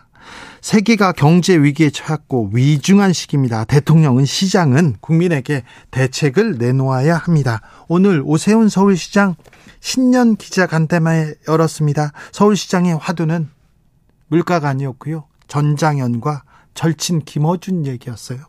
전장현이 사회적 약자라고 생각하지 않는다. 동의할 수는 없는데. 김어준은 공영방송을 장난감 다루듯이 특정 정당 특정 정파 옹호하는데 전파를 쓰느라 애 많이 썼고 수고했다.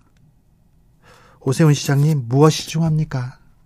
혐오와 빈정거름으로 무엇을 해결할 수 있겠습니까? 지금까지 주기자의 1분이었습니다.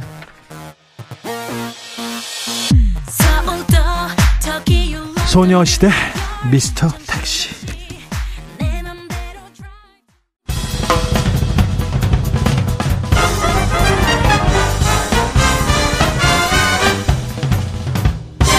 훅 인터뷰.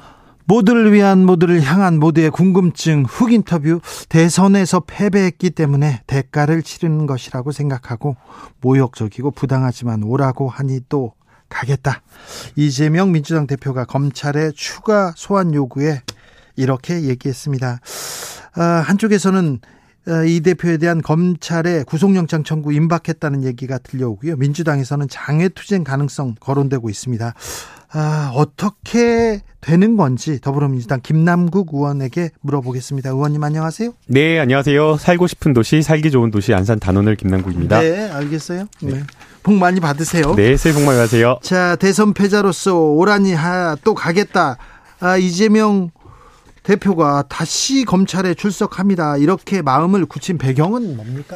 네, 우선은 당내 많은 여러 의원님들께서는 검찰의 수사가 정적 제거 그리고 네. 야당에 대한 탄압 수사이고 무엇보다 어떤 진실을 밝히겠다라는 그런 어떤 수사를 목적이 아니라 네. 아예 결론을 정해놓고 기소하겠다라는 그런 어떤 수사이기 때문에 많은 의원님들은 응하 더 이상 응해서는 안 된다 이런 의견들이 많았습니다. 네.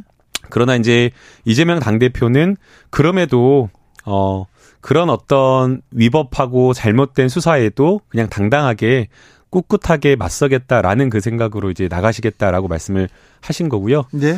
어, 아무래도 이런 게 있는 것 같습니다. 이재명 당대표의 지금까지의 어떤 정치 여정을 보면 항상 비주류로서 기득권과 싸웠거든요. 네. 그러면서 이제 어떤 기득권이 가지고 있는 특권이나 이런 것들을 혁파하고 깨 부수는 어떤 그런 정치를 해왔기 때문에 검찰에 출석을 안 한다라고 하면 마치 그것이 국민들에게는 어, 기득권, 정치인의 기득권처럼 이렇게 보여질 그런 어떤 우려를 해서라도 어, 그냥 평범한 국민들처럼 사법 절차에 소신껏 다 응하고 그리고 진실은 법정에서 가리겠다라는 생각인 것 같습니다. 네, 음, 어, 검찰에 가서 구두 진술 대신에 33쪽짜리 진술서를 이렇게 제출했다 이런 얘기 했어요. 그리고 이걸 공개했는데 이 공개한 이유는 뭡니까? 우선 공개 배경에는 첫 번째는 지난번 성남 FC 조사를 받았을 때 조사 과정에서 있었던 피의 사실을 네. 그야말로 실시간으로 그냥 일방적으로 왜곡해서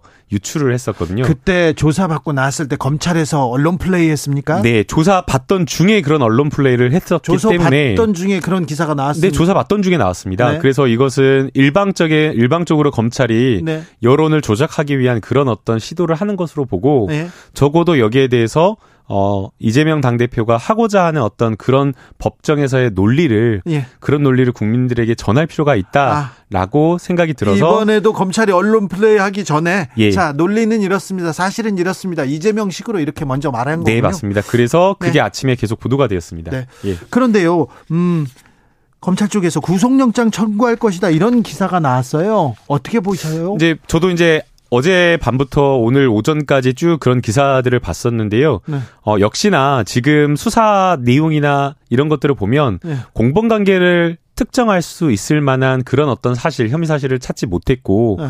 또 여러 가지 지금 나오고 있는 의혹에 대해서 번복된 유동규가 유동기 씨가 진술했던 본인의 어떤 진술을 뒤집었던 예? 그런 번복된 진술만 증거로 나오고 있어서 네. 수사팀과 이 검찰의 지휘부 간에 좀 네. 의견이 다른 것 같습니다. 어, 지금 수사팀 일부에서는 이 상태로는 영장을 좀 치기 어렵다라고 이렇게 또 보고 있는 것 같고요.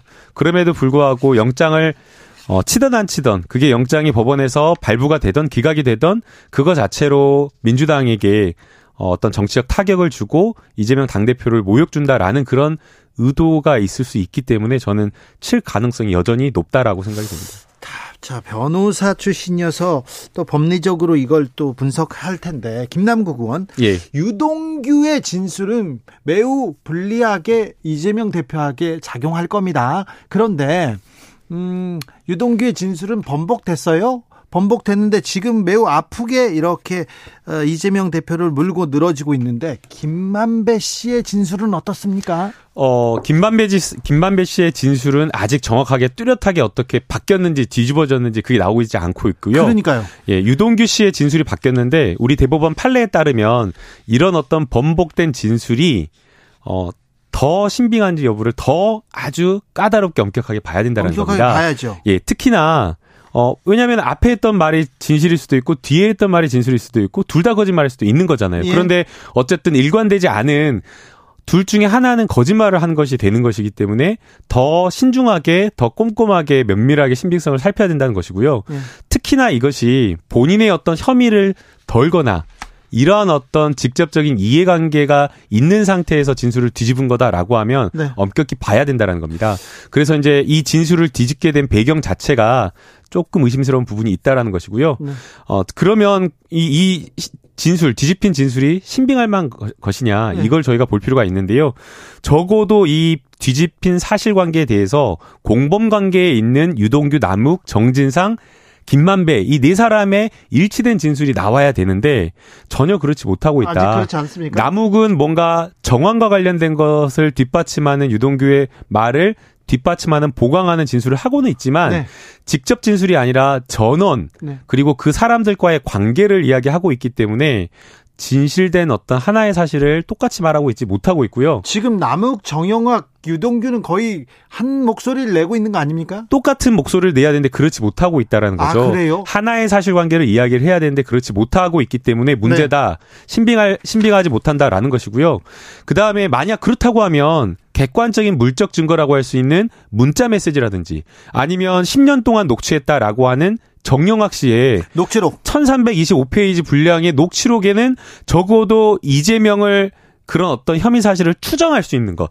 직접 명시한 그런 게 아니라 추정하고 추론할 수 있는 그런 어떤 대화 내용이 나와야 되는데 네. 그 많은 장문의 대화 내용에도 전혀 그런 것이 나오고 있지 않아서 신빙하기 어렵다라고 저는 보고 있습니다. 성시종님께서 검찰이 긴긴 세월 수사했음에도 왜 한방의 증거 사건 종결짓지 못하고 질질 끕니까? 답답합니다. 진짜 증거가 있기는 있는 건지 아니면 없는지 이젠 이재명 대표가 불쌍해 보입니다. 이렇게 얘기합니다. 그러니까 저는 과거에 조국 그 전 장관님에 대한 수사와 비슷하다라고 생각이 됩니다.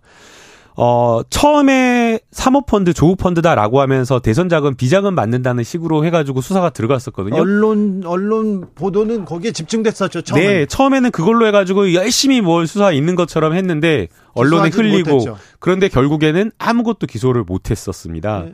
역시나 이것도 마찬가지로, 이게 마치 이재명 어, 당 대표에 무슨 지분이 있는 것처럼 변죽만 올리고 그리고 대장동과 관련되어서 배임으로 계속 수사만 하다가 엉뚱한 그런 어떤 다른 방향으로 튀는 그런 수사를 하는 거 아니냐라는 생각이 듭니다. 어, 검찰 조사를 받고 나오면서 이재명 대표가 이런 얘기했어요. 검찰이 수사가 아니라 정치를 하고 있다.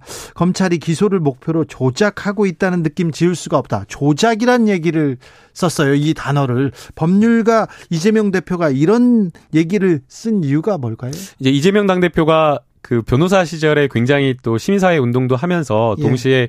형사 사건 전문 변호사로 또 굉장히 왕성하게 활동을 했다라고 들었습니다. 네. 어, 그런데 조사를 받는 과정이 진실을 밝히기 위한 어떤 그런 조사가 아니라 어, 묻는 것을 또 묻고 그 다음에 물었던 것을 다시 또 묻고 그 다음에 여러 가지 증거나 이런 것들이 있으면 네. 사실은 가장 중요한 것은 이, 이 문서의 의미를 알려면 보고받은 사람이 아니라 작성자가 어떤 의미인지를 잘 알기 때문에 작성자에게 물어봤으면 충분하게 답을 구했을 것을 어떤 의미냐는 식으로 계속해서 반복되고 똑같은 의미 없는 질문을 하고 있기 때문에 이게 결국에는 수사를 지연하고 약간 모욕 주고 그리고 출석을 한두 번 더 불러가지고 포토라인에 세우려고 하는 그런 검찰의 불순한 의도가 있는 것 아니냐 네. 이렇게 보고 있는 것 같습니다. 검찰이 죄를 벗겨주는 사람들이 아니에요. 죄를 묻는 사람들이잖아요. 아, 검찰이 어차피 기소할 것이다. 어차피 구속영장 칠 것이다. 이렇게 보는 사람들이 많습니다. 김남국 의원도 그렇게 보시죠? 네, 저도 그렇게 보는 거죠. 만약에 구속영장을 청구하면 그러면 어떻게 됩니까? 어, 구속영장을 청구하면 법원에서 바로 영장실질심사를 하는 것은 아니고요. 아니고요. 국회. 지금 현재 국회 회기 중이기 때문에 체포 동의서를 국회로 보내게 됩니다. 네. 그래서 어, 보고하고 그 다음에 열리는 본회의 때 아, 이것을 표결 처리하도록 되어 그런데 있습니다. 그런데 민주당에서는 이거 받아들일 수 없을 거 아닙니까? 어, 이재명 당대표가 서로 정말 만일에 하나 이재명 당대표가 나는 혼자 나가겠다. 법원의 판단을 받겠다라고 하더라도 저희가 그것을 용납하기가 어려울 것 같습니다. 지금 이 수사 자체가 어, 검찰이 정적 제거 수사 그리고 야당에 대한 명백한 탄압 수사라고 저희가 규정을 내리고 있고 여기에 대해서 민주당이 당당하게 맞서 싸우고 있는 그런 상황 속에서 어, 불확실성을 높이는 어떤 결론으로 갈 수 없기 때문에 어, 적어도 어, 시시비비를 불구속 상태에서 기소가 된다면 불구속 상태에서 어, 시시비비 진실을 가릴 수 있도록 그렇게 하는 게 우리 헌법에 따른 무죄 추정 원칙에 따른 것 아닌가라는 생각이 듭니다. 민주당은 그러니까 체포 동의안이 국회로 이렇게 상정되면 부결 처리하겠다 이렇게 입장이 선 겁니까? 아니요, 그 입장이 선건 아니고요. 네. 제 개인 의견이죠, 당연히. 개인 이건 의견. 아직 저희가 넘어지도 않았기 때문에 아직 논의한 바 없습니다. 그래요. 근데 예. 개인 어, 이 김남국 의원은 그렇게 둘 수 없다. 네. 의원께서 그 이재명 대표가 어, 법원의 판단을 받겠다. 법의 판단을 받겠다. 그런데 그 가능성, 뭐지? 그 위험 가능성에 노출시킬 수 없다. 이렇게 생각하신다고요? 네. 네. 알겠습니다. 아, 참. 이재명 당대표. 아, 제가 이게 또 수사 관련되어서 어제 좀 황, 그, 지난 출석 수사 관련되어서 제가 황당한 게 있어서. 네. 많은 의원님들이 그 마중을 나와서. 네.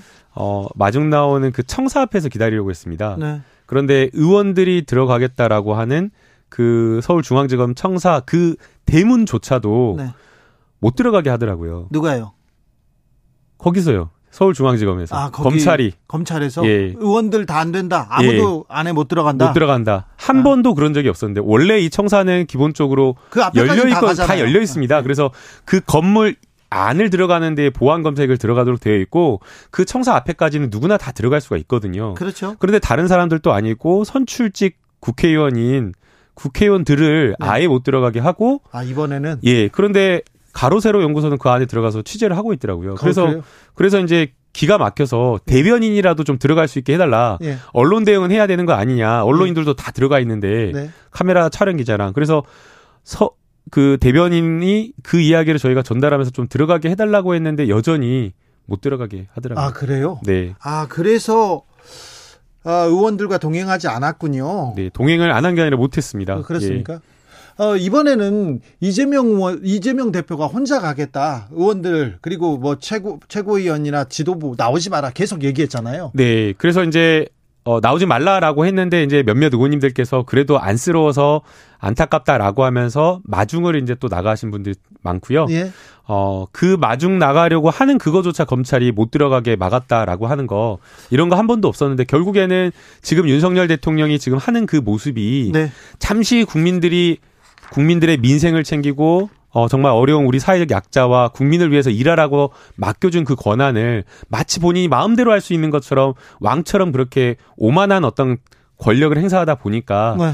어, 정부 기관이라고 할 수 있는 서울중앙지검도 윤석열 라인의 중앙지검장이 있거든요. 그래서 네. 거기도 역시나 이렇게 오만한 모습을 보이고 있는 거 아닌가 생각이 네. 듭니다. 자, 기소되면 음, 기소되면 당원 80조 지켰으면 좋겠다. 이상민 의원이 이런 얘기를 하기도 했습니다.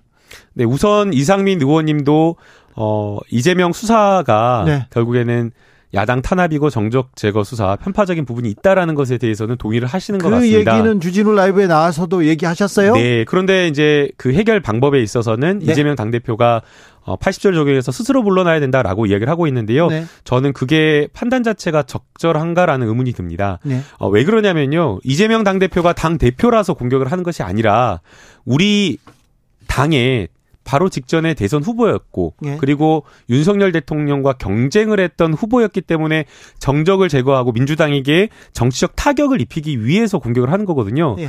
그러면 이재명 당대표가 당대표가 아니다라고 했을 때 그런 어떤 공격이 안 들어올 거냐? 그렇지 않다라고 보이고요. 예. 더 오히려 어떻게 보면 더 강도 높게 공격이 들어올지도 모릅니다. 그리고 당대표가 아닌 상태라고 하더라도 어떻게 이재명 당대표와 그리고 이재명 당 우리 직전의 대선 후보와 민주당을 분리시켜서 볼 수가 있겠습니까? 그래서 그 부담 자체는 여전히 고스란히 있는 상태로 더 민주당이 어렵게 공궁에 처하게 될 수 있다라고 보는 거고요. 그리고 또 다른 문제도 있습니다. 네. 만약 그렇게 했을 때 리더십 공백을 과연 누가 메꿀 수 있냐라는 겁니다. 예? 어, 특히나 총선을 앞두고 있기 때문에 공천이라든가 그 다음에 내년 총선에 대한 어떤 장기적인 전략을 사실은 미리 준비해야 되거든요. 그런데 네. 당권을 놓고 전당대회를 놓고 당내가 분란을 일으키고 싸운다라고 했을 때 내년 총선을 온전히 치를 수 없는 그런 문제가 있기 때문에 네.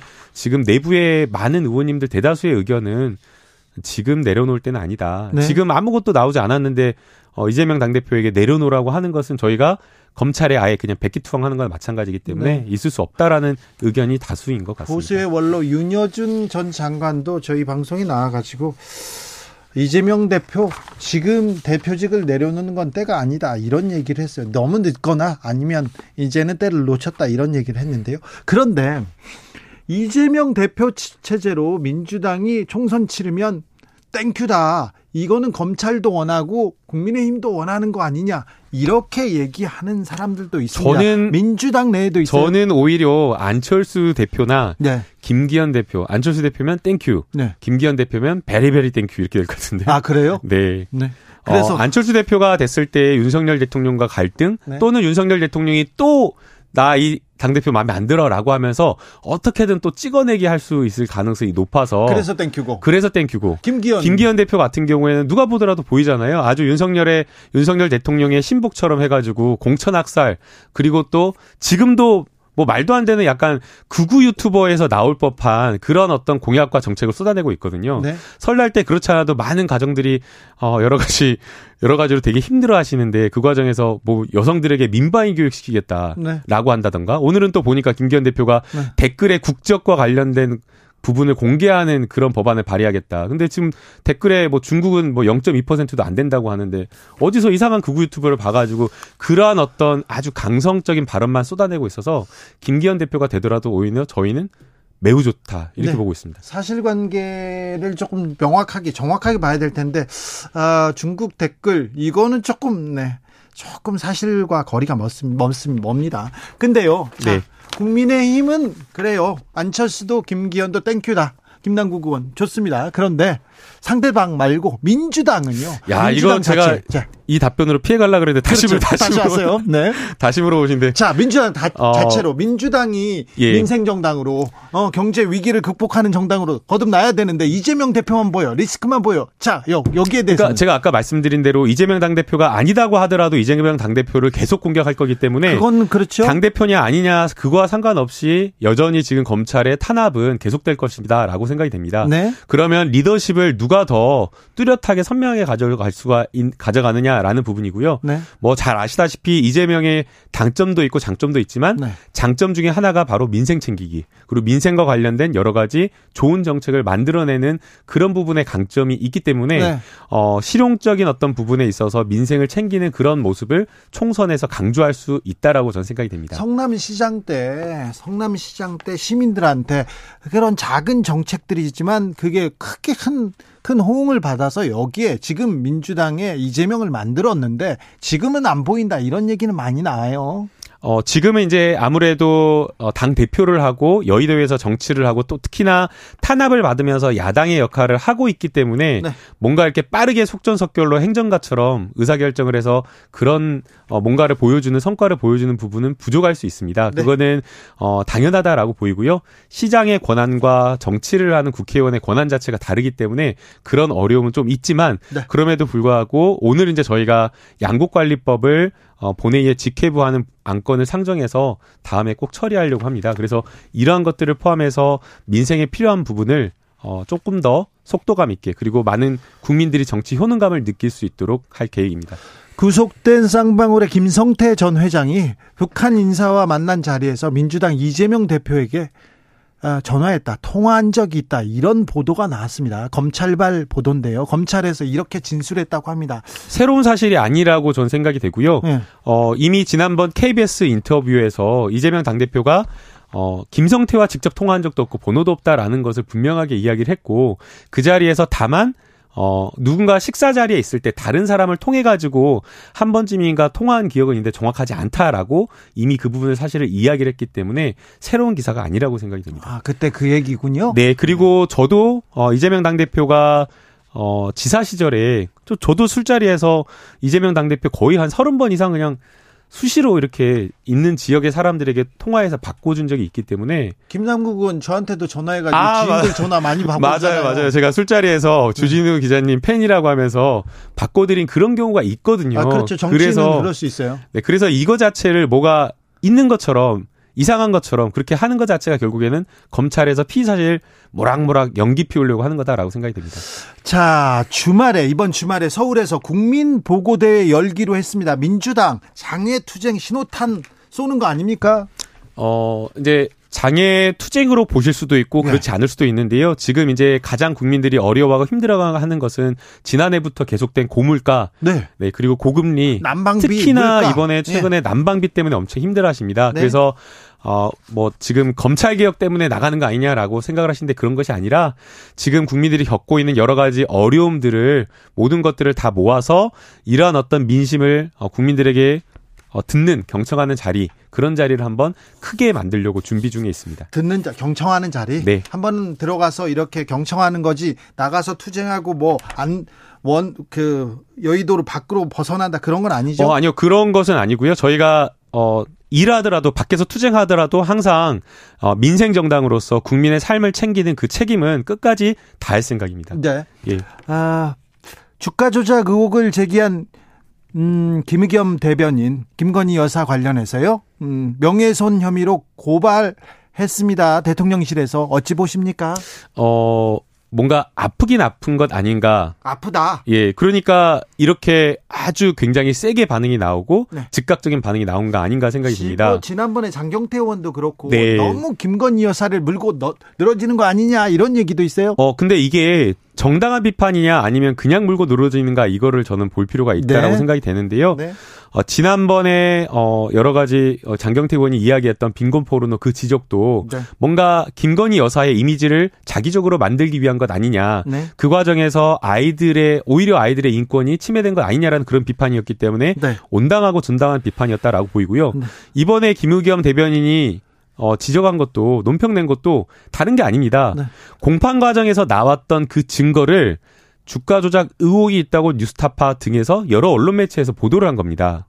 그래서 그것을 기초로 해서 문제 제기를 하는 것이고 의혹 제기를 한 것인데 그런데 법률적으로 따져보면 네. 이게 이걸 소송해서 어떤 득이 있을까 이런 생각은 좀 그러니까 이거를 해서 결국에는 사람을 위축하게 만들겠다라는 것인데요.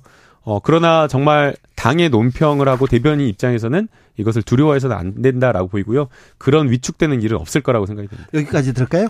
김남국 더불어민주당 의원이었습니다. 네, 감사합니다. 정치 피로, 사건 사고로 인한 피로, 고달픈 일상에서 오는 피로. 오늘 시사하셨습니까? 경험해 보세요. 들은 날과 안 들은 날의 차이. 여러분의 피로를 날려줄 저녁 한 끼 시사 추진우 라이브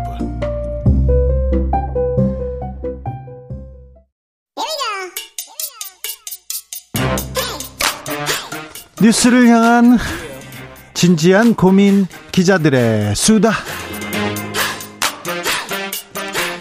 라이브 기자실 찾은 오늘의 기자는 은지옥이요. 수사인 김은지입니다. 오늘 준비한 첫 번째 뉴스부터 가볼까요? 네, 윤석열 검찰 수사팀이 불구속을 대가로 자백을 압박했다라는 증언이 뒤늦게 밝혀졌습니다. 어떤 내용입니까? 네, 먼저 사건 개요부터 말씀드려야 될 것 같은데요. 이게 네. 국정원 댓글 사건 관련된 것이거든요. 네. 국정원 댓글 사건은 2012년에 당시 국정원 심의전단 직원들이 조직적으로 댓글을 달았다라고 하는 것인데, 그렇죠. 그때 이제 윤석열 대통령이 당시 수사팀장을 맡은 바가 있습니다. 박근혜 정부 초기에 최동욱 검찰총장 후에서 여주지청장이던 윤석열은 댓글 조작 수사를 합니다. 열심히 합니다. 그때. 네, 이제 그런데 뒤늦게 국정원의 내부에 조직적 방해가 있었다라는 사실이 드러났고요. 예? 이것이 이제 문재인 정부 들어서 추가 수사에 들어간 바가 있습니다. 그때는 뭐뭐 뭐 조직적으로 박근혜 정부에서 막았지요. 뭐 청와대도 막고 검찰이 열심히 막았어요. 그래서 잘 못했는데 문재인 정부 들어서 다시 수사 시작됩니다. 네, 이제 그 당시에도 윤석열 당시 서울중앙지검장의 수사를 맡은 바가 있는데 수사 선상에 어떤 사람들이 올라갔었냐면 국정원 파견 검사였던 이재영, 변창훈 그리고 국정원 소속 변호사 이런 사람들이었거든요. 예. 그러니까 어떤 내용이냐면요. 2013년에 검찰이 국정원 댓글 사건 수사할 때 국정원 직원들에게 가짜 사무실 만들어서 검사들을 그쪽으로 유인하고 핵심 증인을 해외로 도피시키라.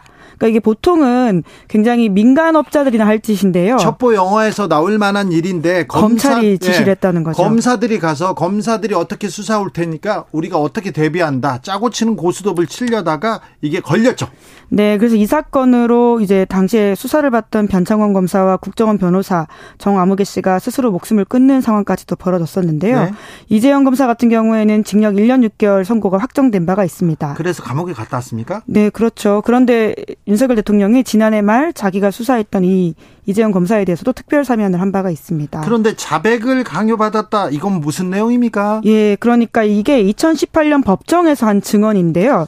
뒤늦게 뉴스타파가 보도를 했습니다. 네. 드러난 사실이라고 할 수 있는데 이재용 검사가 자기가 재판받는 당시에 법정에서 한 폭로인데 윤석열 당시 서울중앙지검장의 회유와 협박 등 강압 수사 정황에 대해서 이야기를 한 겁니다. 윤 서울중앙지검장이 직접 회유와 협박을 했다고요? 네, 그런 건 아니고요. 이제 어, 본인이 이제 이재영 검사가 어떤 식으로 증언했는지 한번 보시면 네. 2017년 10월 달에 이제 서울중앙지검의 첫 소환 조사를 받았다라고 밝혔는데 거기서 본인이 이제 영장에 기재된 혐의에 대해서 부인을 하자 수사 검사가 조사 10분 만에 자기를 이제 부장 검사실에 갔다 오라고 했다라고 합니다. 네. 근데 이 부장 검사실에 갔더니 박찬호 당시 서울중앙지검 2차장 검사가 있었고 네. 박찬호 검사가 이렇게 이야기했다라고 이 이재영 검사가 증언을 한 건데 네. 이 검사 입장은 들었는데 그렇게 이야기한다고 될 수 있는 상황이 아니다. 기록이 다르게 만들어져 있다. 라고 이야기를 하면서 검사장 그러니까 당시로 윤석열 지검장이죠. 검사장님께 허락받고 얘기한 건데 제대로 얘기하면 신병은 약속할게. 불구속해주겠다라는 말입니다. 이게 검찰 수사 방식, 이 특수수사 방법 나왔습니다. 여기까지 불어 시원하게 불면 우리가 구속은 면하게 해줄게. 근데 불면 구속되는 거예요. 그런데 그 분다고 해서 이렇게 달라지는 건 아닌데 이 얘기를 직접 했다는 거 아닙니까? 네, 심지어 검사인 피의자한테 이렇게 말을 했다라는 사실을 그러니까요. 당사자가 법정에서 폭로한 겁니다. 이거 우리나라에서는 플리바게닝 절대 인정하지 않습니다. 네, 그러면서 이재영 검사도 이런 식으로 법정에서 증언을 했는데요. 자기가 헌법상 검사의 영장 청구권을 지키기 위해서 국회 다니면서 검사는 인권보호기관이라고 설명했는데 영장 갖고 그런 이야기하는 거 들으니까 극심한 환멸을 느꼈다라고 증언을 했고요. 검사들이 이게 뭐 너 구속될 수 있어 그러니까 여기까지 불어 이 얘기 들으면 위축되겠죠. 근데 검사한테도 이랬으면 다른 사람들한테는 어떻게 했겠어요? 본인이 진짜 그런 이야기를 했습니다. 검사가 나한테까지 이러면 다른 사람들한테 어떻게 했겠냐는 생각이 들었다라는 법정 증언을 했는데요. 네. 이에 대해서 이제 사실인자 여부에 대해서 뉴스타파가 박찬호 당시 이제 수사팀장한테 물었는데 어, 질의에 답을 하지 않았다라고 하고요. 예. 또 뿐만 아니라 관련자라고 할 수 있는 대통령실과 법무부에도 관련된 내용 질의서를 보냈는데 답이 오지 않았다라고 합니다. 네, 그런데 검사가 증언하고 전직 검사가 검사의 수사 행위에 대해서 지금 증언하고 있어서 증언했었다. 네, 그래서 의미가 있습니다. 참 검찰청에서 많은 일들이 이렇게 있는데 아, 그렇기 때문에 그 저는 검찰 조사를 받을 때 묵비했었어요. 묵비했습니다. 너 당신이 어떤 내가 어떤 얘기를 하더라도 너 그 생각하는 대로 기소할 건데 어 정치적 의도에 따라서 지금 수사하는데 내가 왜 당신 얘기에 대, 답을 해야 되냐 이렇게 얘기했는데 네. 항상 제가 검찰청 갈 때는 찢어진 청바지와 시집을 들고 가서 시를 읽곤 했습니다. 그리고 검찰하고 대판 싸우곤 오곤 했었나, 했었나, 아, 일반인이 그런 식으로 하면요. 검찰한테 굉장히 당합니다. 그럼, 그러면 안 됩니다. 저는 그런 사람도 한, 한 명은 있어야 된다. 검찰한테 대들고 니네들 잘못했다고 말하는 사람이 하나는 있어야 된다고 해서 맨날 가서 이렇게 싸웠는데요. 그때마다 기소돼가지고 계속 재판받고 그랬어요. 힘들었습니다. 다음 뉴스로 가보겠습니다. 네. 환부하다, 해태하다, 도가하다. 아유. 이런 말 바로 이해가 가십니까? 아우 저 재판 받을 때 이런 얘기 판결문 볼 때 이런 얘기 나올 때마다 속이 터져요. 네, 일반인의 민영사상 삼가 맞닿아 있는 판결문임에도 불구하고요. 네. 말씀처럼 보통 사람들이 이해하기 어려운 법률 용어입니다. 환부하다 이런 얘기를 누가 씁니까? 네, 그 뜻부터 먼저 말씀드리면요. 돌려준다라는 뜻이고요. 네. 해태하다는 제때 하지 않았다. 도가하다 넘기다 이런 말인데. 도가 해태 이런 말 그 판사님들은 굉장히 잘 써요. 네, 그렇죠. 그냥 공소시효 지나갔다 이렇게 말을 하면 되는 문제인데 네. 이런 낯선 판결 용어 때문에 사법부 문턱이 더 높게 느껴지잖아요. 네. 이러한 문제 의식을 법원도 가지고 있긴 합니다. 2008년에도 2011년에도 좀 이걸 고쳐 써보자라는 내부적 움직임이 있었는데 그런 얘기는 많았는데요. 그런데 뭐 바꿔 써보자, 쉽게 써보자, 많이 쉬워졌다 하더라도 많이 안 바뀌었어요. 네, 그래서 더욱더 최근에 좀 눈에 띄는 사례가 있어가지고 소개해드리려고 네. 가지고 왔습니다. 네, 지난, 어떤 내용입니까? 네, 지난 12월 2일 날 서울행정법원 사건인데요. 네. 이 1심 판결문이 화제라고 합니다. 그 청각장애인이 원고이고 서울 강동구청장을 상대로 낸 행정소송이거든요. 네. 청각장애인 기욱 씨가 장애인 일자리 사업 불합격 처분을 취소해달라라는 내용인데 네. 본인이 수어 통역이 필요한 다른 사람들과 달리 자기에겐 그런 시간이 필요한데 동일한 면접 시간을 배분받은 것은 차별이다. 다른 장애인에 비해서 이런 네. 이야기를 한 겁니다. 그렇죠. 네, 네. 그랬더니요. 네, 네 해당 판결문 결과는 이제 원고 청구를 기각한다라고 하는 것인데요. 네. 첫 문장이 이렇게 시작합니다. 안타깝지만 원고가 졌습니다. 네. 원고의 청구를 기각한다라는 말보다 훨씬 쉽다라고 느껴질 수 있는데요. 네. 뿐만 아니라 이제 여기는 사파가 등장합니다. 좀 이례적이라고 할 수 있는데 네. 우리가 보통 그 그림 아마 보시면 아실 텐데요. 네. 같은 높이의 받침대에서 키가 작은 사람만 경기를 보지 못하는 그림과 네. 키가 큰 사람과 작은 사람이 맞춤형 받침대에 함께 경기를 관람하는 그림. 담벼락에 똑같이 서 있는데 키가 작은 사람은 안 보여요. 근데 그 사람한테는 단을 높여주면 경기를 볼 수 있겠죠. 네, 기회 평등과 결과의 공정을 설명하는 유명한 사실 외국 사례이거든요. 네. 그래서 이퀄티와 이퀄리티, 공평과 평등을 설명하는 경험 예, 뭐 용어이긴 한데요. 네. 이런 것들을 동원해가지고 아, 이, 이, 판결문 보고요 가슴이 뭉클했어요. 자, 우리 법이 우리 사회가 약자들한테 이래야 된다 이렇게 생각돼서 너무 좀 감동적이었습니다. 울컥했는데 좀 어, 법원에서 변화의 조짐이 보입니까? 네, 이제 더 좀 조짐이 보였으면 하는 바람으로 소개하는 기사고요. 이러한 내용들이 더 많이 퍼져서 사법부에서도 좀 더 많은 변화가 있기를 바라기, 네. 바라고 있습니다. 이 판사님 매우 좀 칭찬하고 싶습니다. 훌륭하십니다. 네. 아, 판사님 아주 훌륭하셨어요. 다음 뉴스는요? 네, 블랙핑크 콘서트에 참석한 마크롱 프랑스 대통령이 구설에 올랐습니다. 네. 예, 뭐 결론부터 말씀드리면 블랙핑크 문제는 아니고요. 마크롱 대통령에 대한 지금 시민들의 민심이 좋지 않기 때문이라고 할 수 있는데 아니 그러니까요. 이런 얘기 하면 안 되는데 이게 사진 찍는 사람으로 나선 대통령 이렇게 해가지고 나왔더라고요. 네, 블랙핑크가 현재 world tour 중인데 파리에서도 공연을 하고 있거든요. 아, 파리에서도 인기 많습니다. 그렇죠, 엄청 많은데요. 이제 프랑스 대통령 마크롱의 부인 브리지트 마크롱 여사가 이사장으로 있는 자선 단체가 주최한 콘서트에도 갔었다라고 합니다. 네. 여기에 이제 마크롱 대통령 부부가 당연히 참석을 했고 블랙핑크 멤버들과 찍은 사진이 공개가 됐는데요. 네.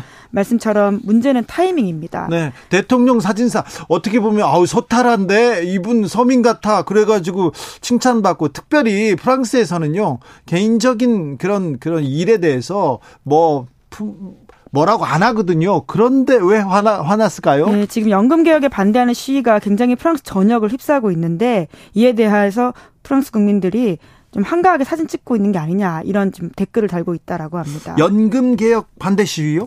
네, 그렇습니다. 내년에 내년이 아니고 내일도 크게 열릴 예정이라고 하는데요. 연합 전선을 구축했던 프랑스 8개 주요 노동조합이 함께 한다라고 합니다. 네. 핵심 내용이 뭐냐면요. 프랑스 정부는 지금 현행 62세 그러니까 62살인 정년을 2살 더 늘리겠다. 2030년까지라고 밝히고 있거든요. 정년을 늘리겠다고 하고 네, 그리고 연금을 수령하는 기간을 1년 더 연장한다라고 하는 것입니다. 네. 이에 대해서 이제 시민들의 반대가 거세 가지고요. 이미 1차 파업이 1월 19일에 있었습니다. 네. 이제 그럼에도 불구하고 프랑스 정부가 한치도 양보할 수 없다. 라고 해서요. 지금 관련된 법안이 2월 6일이면 이르게 본회의에 통과될 가능성도 있다고 합니다. 마크롱 대통령이 연금 개혁하겠다, 연금 개혁하겠다고 했어요. 그런데 어, 좌절됐었나요 그 전에는? 네, 첫 번째 임기에서 그랬었는데요. 아마 노란 조끼 시위들 기억하실 겁니다. 네. 굉장히 좀 거세게 있었었는데 이것도 이제 코로나 19가 유행하면서 2020년에 마크롱 대통령이 결국 밀어붙이다가 모든 논의가 중단된 바가 있거든요. 네. 연금 개혁이라고 하는 게 이제 워낙 시민들 피부에 와닿는 일이다 보니까 정치인으로서는 고양이 목에 방울 달기 같은 지점이 좀 있습니다. 네. 그럼에도 불구하고 필요하기 때문에 섬세하게 다가가서 접근해야 될 있는 개혁 작업이라고도 볼 수 있는데요. 하지만 과거에 이미 이제 정년 연장 관련해서 실시했다가 반대 여론 여파로 사르코지 대통령 같은 경우에는 2012년 대선에 패한 바가 있어가지고요. 마크롱도 어떻게 보면 정치적 운명을 걸고 네. 하는 것이라고 볼 수 있습니다. 국민 생활과 직결되는 겁니다. 우리나라에서도 연금 개혁 얘기가 나오는데요. 아, 토론이 필요합니다. 먼저 그리고 국민의 뜻을 모으고 얘기를 잘 들어보고 뭐 다양한 의견 가운데 최선의 안을 내야 되는데 우리도 좀 프랑스에서도 배우고 다른 나라는 어떻게 하는지 좀 보고 이렇게 논의가 진행, 진행됐으면 좋겠는데 연금 놓고 지금 여와 야가 만나지도 않고요. 토론도 제대로 안 하고 있더라고요. 네. 지켜보자고요. 기자들의 수다 시사인 김은지 기자와 함께했습니다. 감사합니다. 네, 감사합니다. 교통정보센터 다녀올게요. 김민희 씨.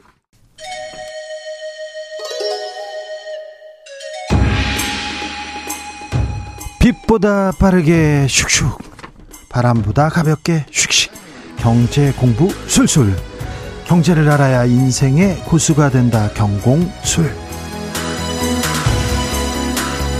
오늘은 주식 공부해 봅니다. 염승환 이베스트 투자증권 이사님 어서 오십시오. 네 안녕하세요. 네 어서 오십시오. 연불리 이사님. 네. 네. 안녕하세요.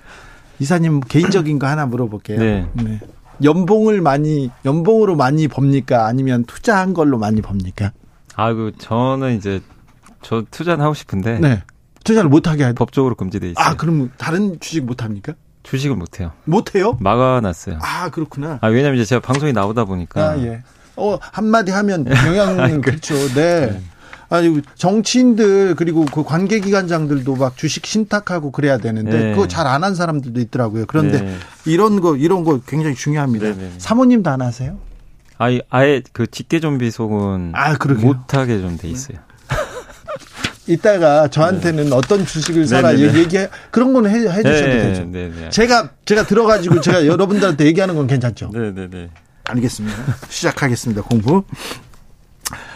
산타랠리는 저도 압니다. 연말 연시에 이제 아, 내년은 경제가 좋아질 거야. 그러면서 네. 조금 오른다. 근데 올해는 산타랠리가 없었어요? 없었. 그 작년 말이죠. 작년 네. 말에는 없었죠. 네, 작년에는 없었고 네. 올 초에는 근데 좀 오른다면서요. 시장 어떻습니까?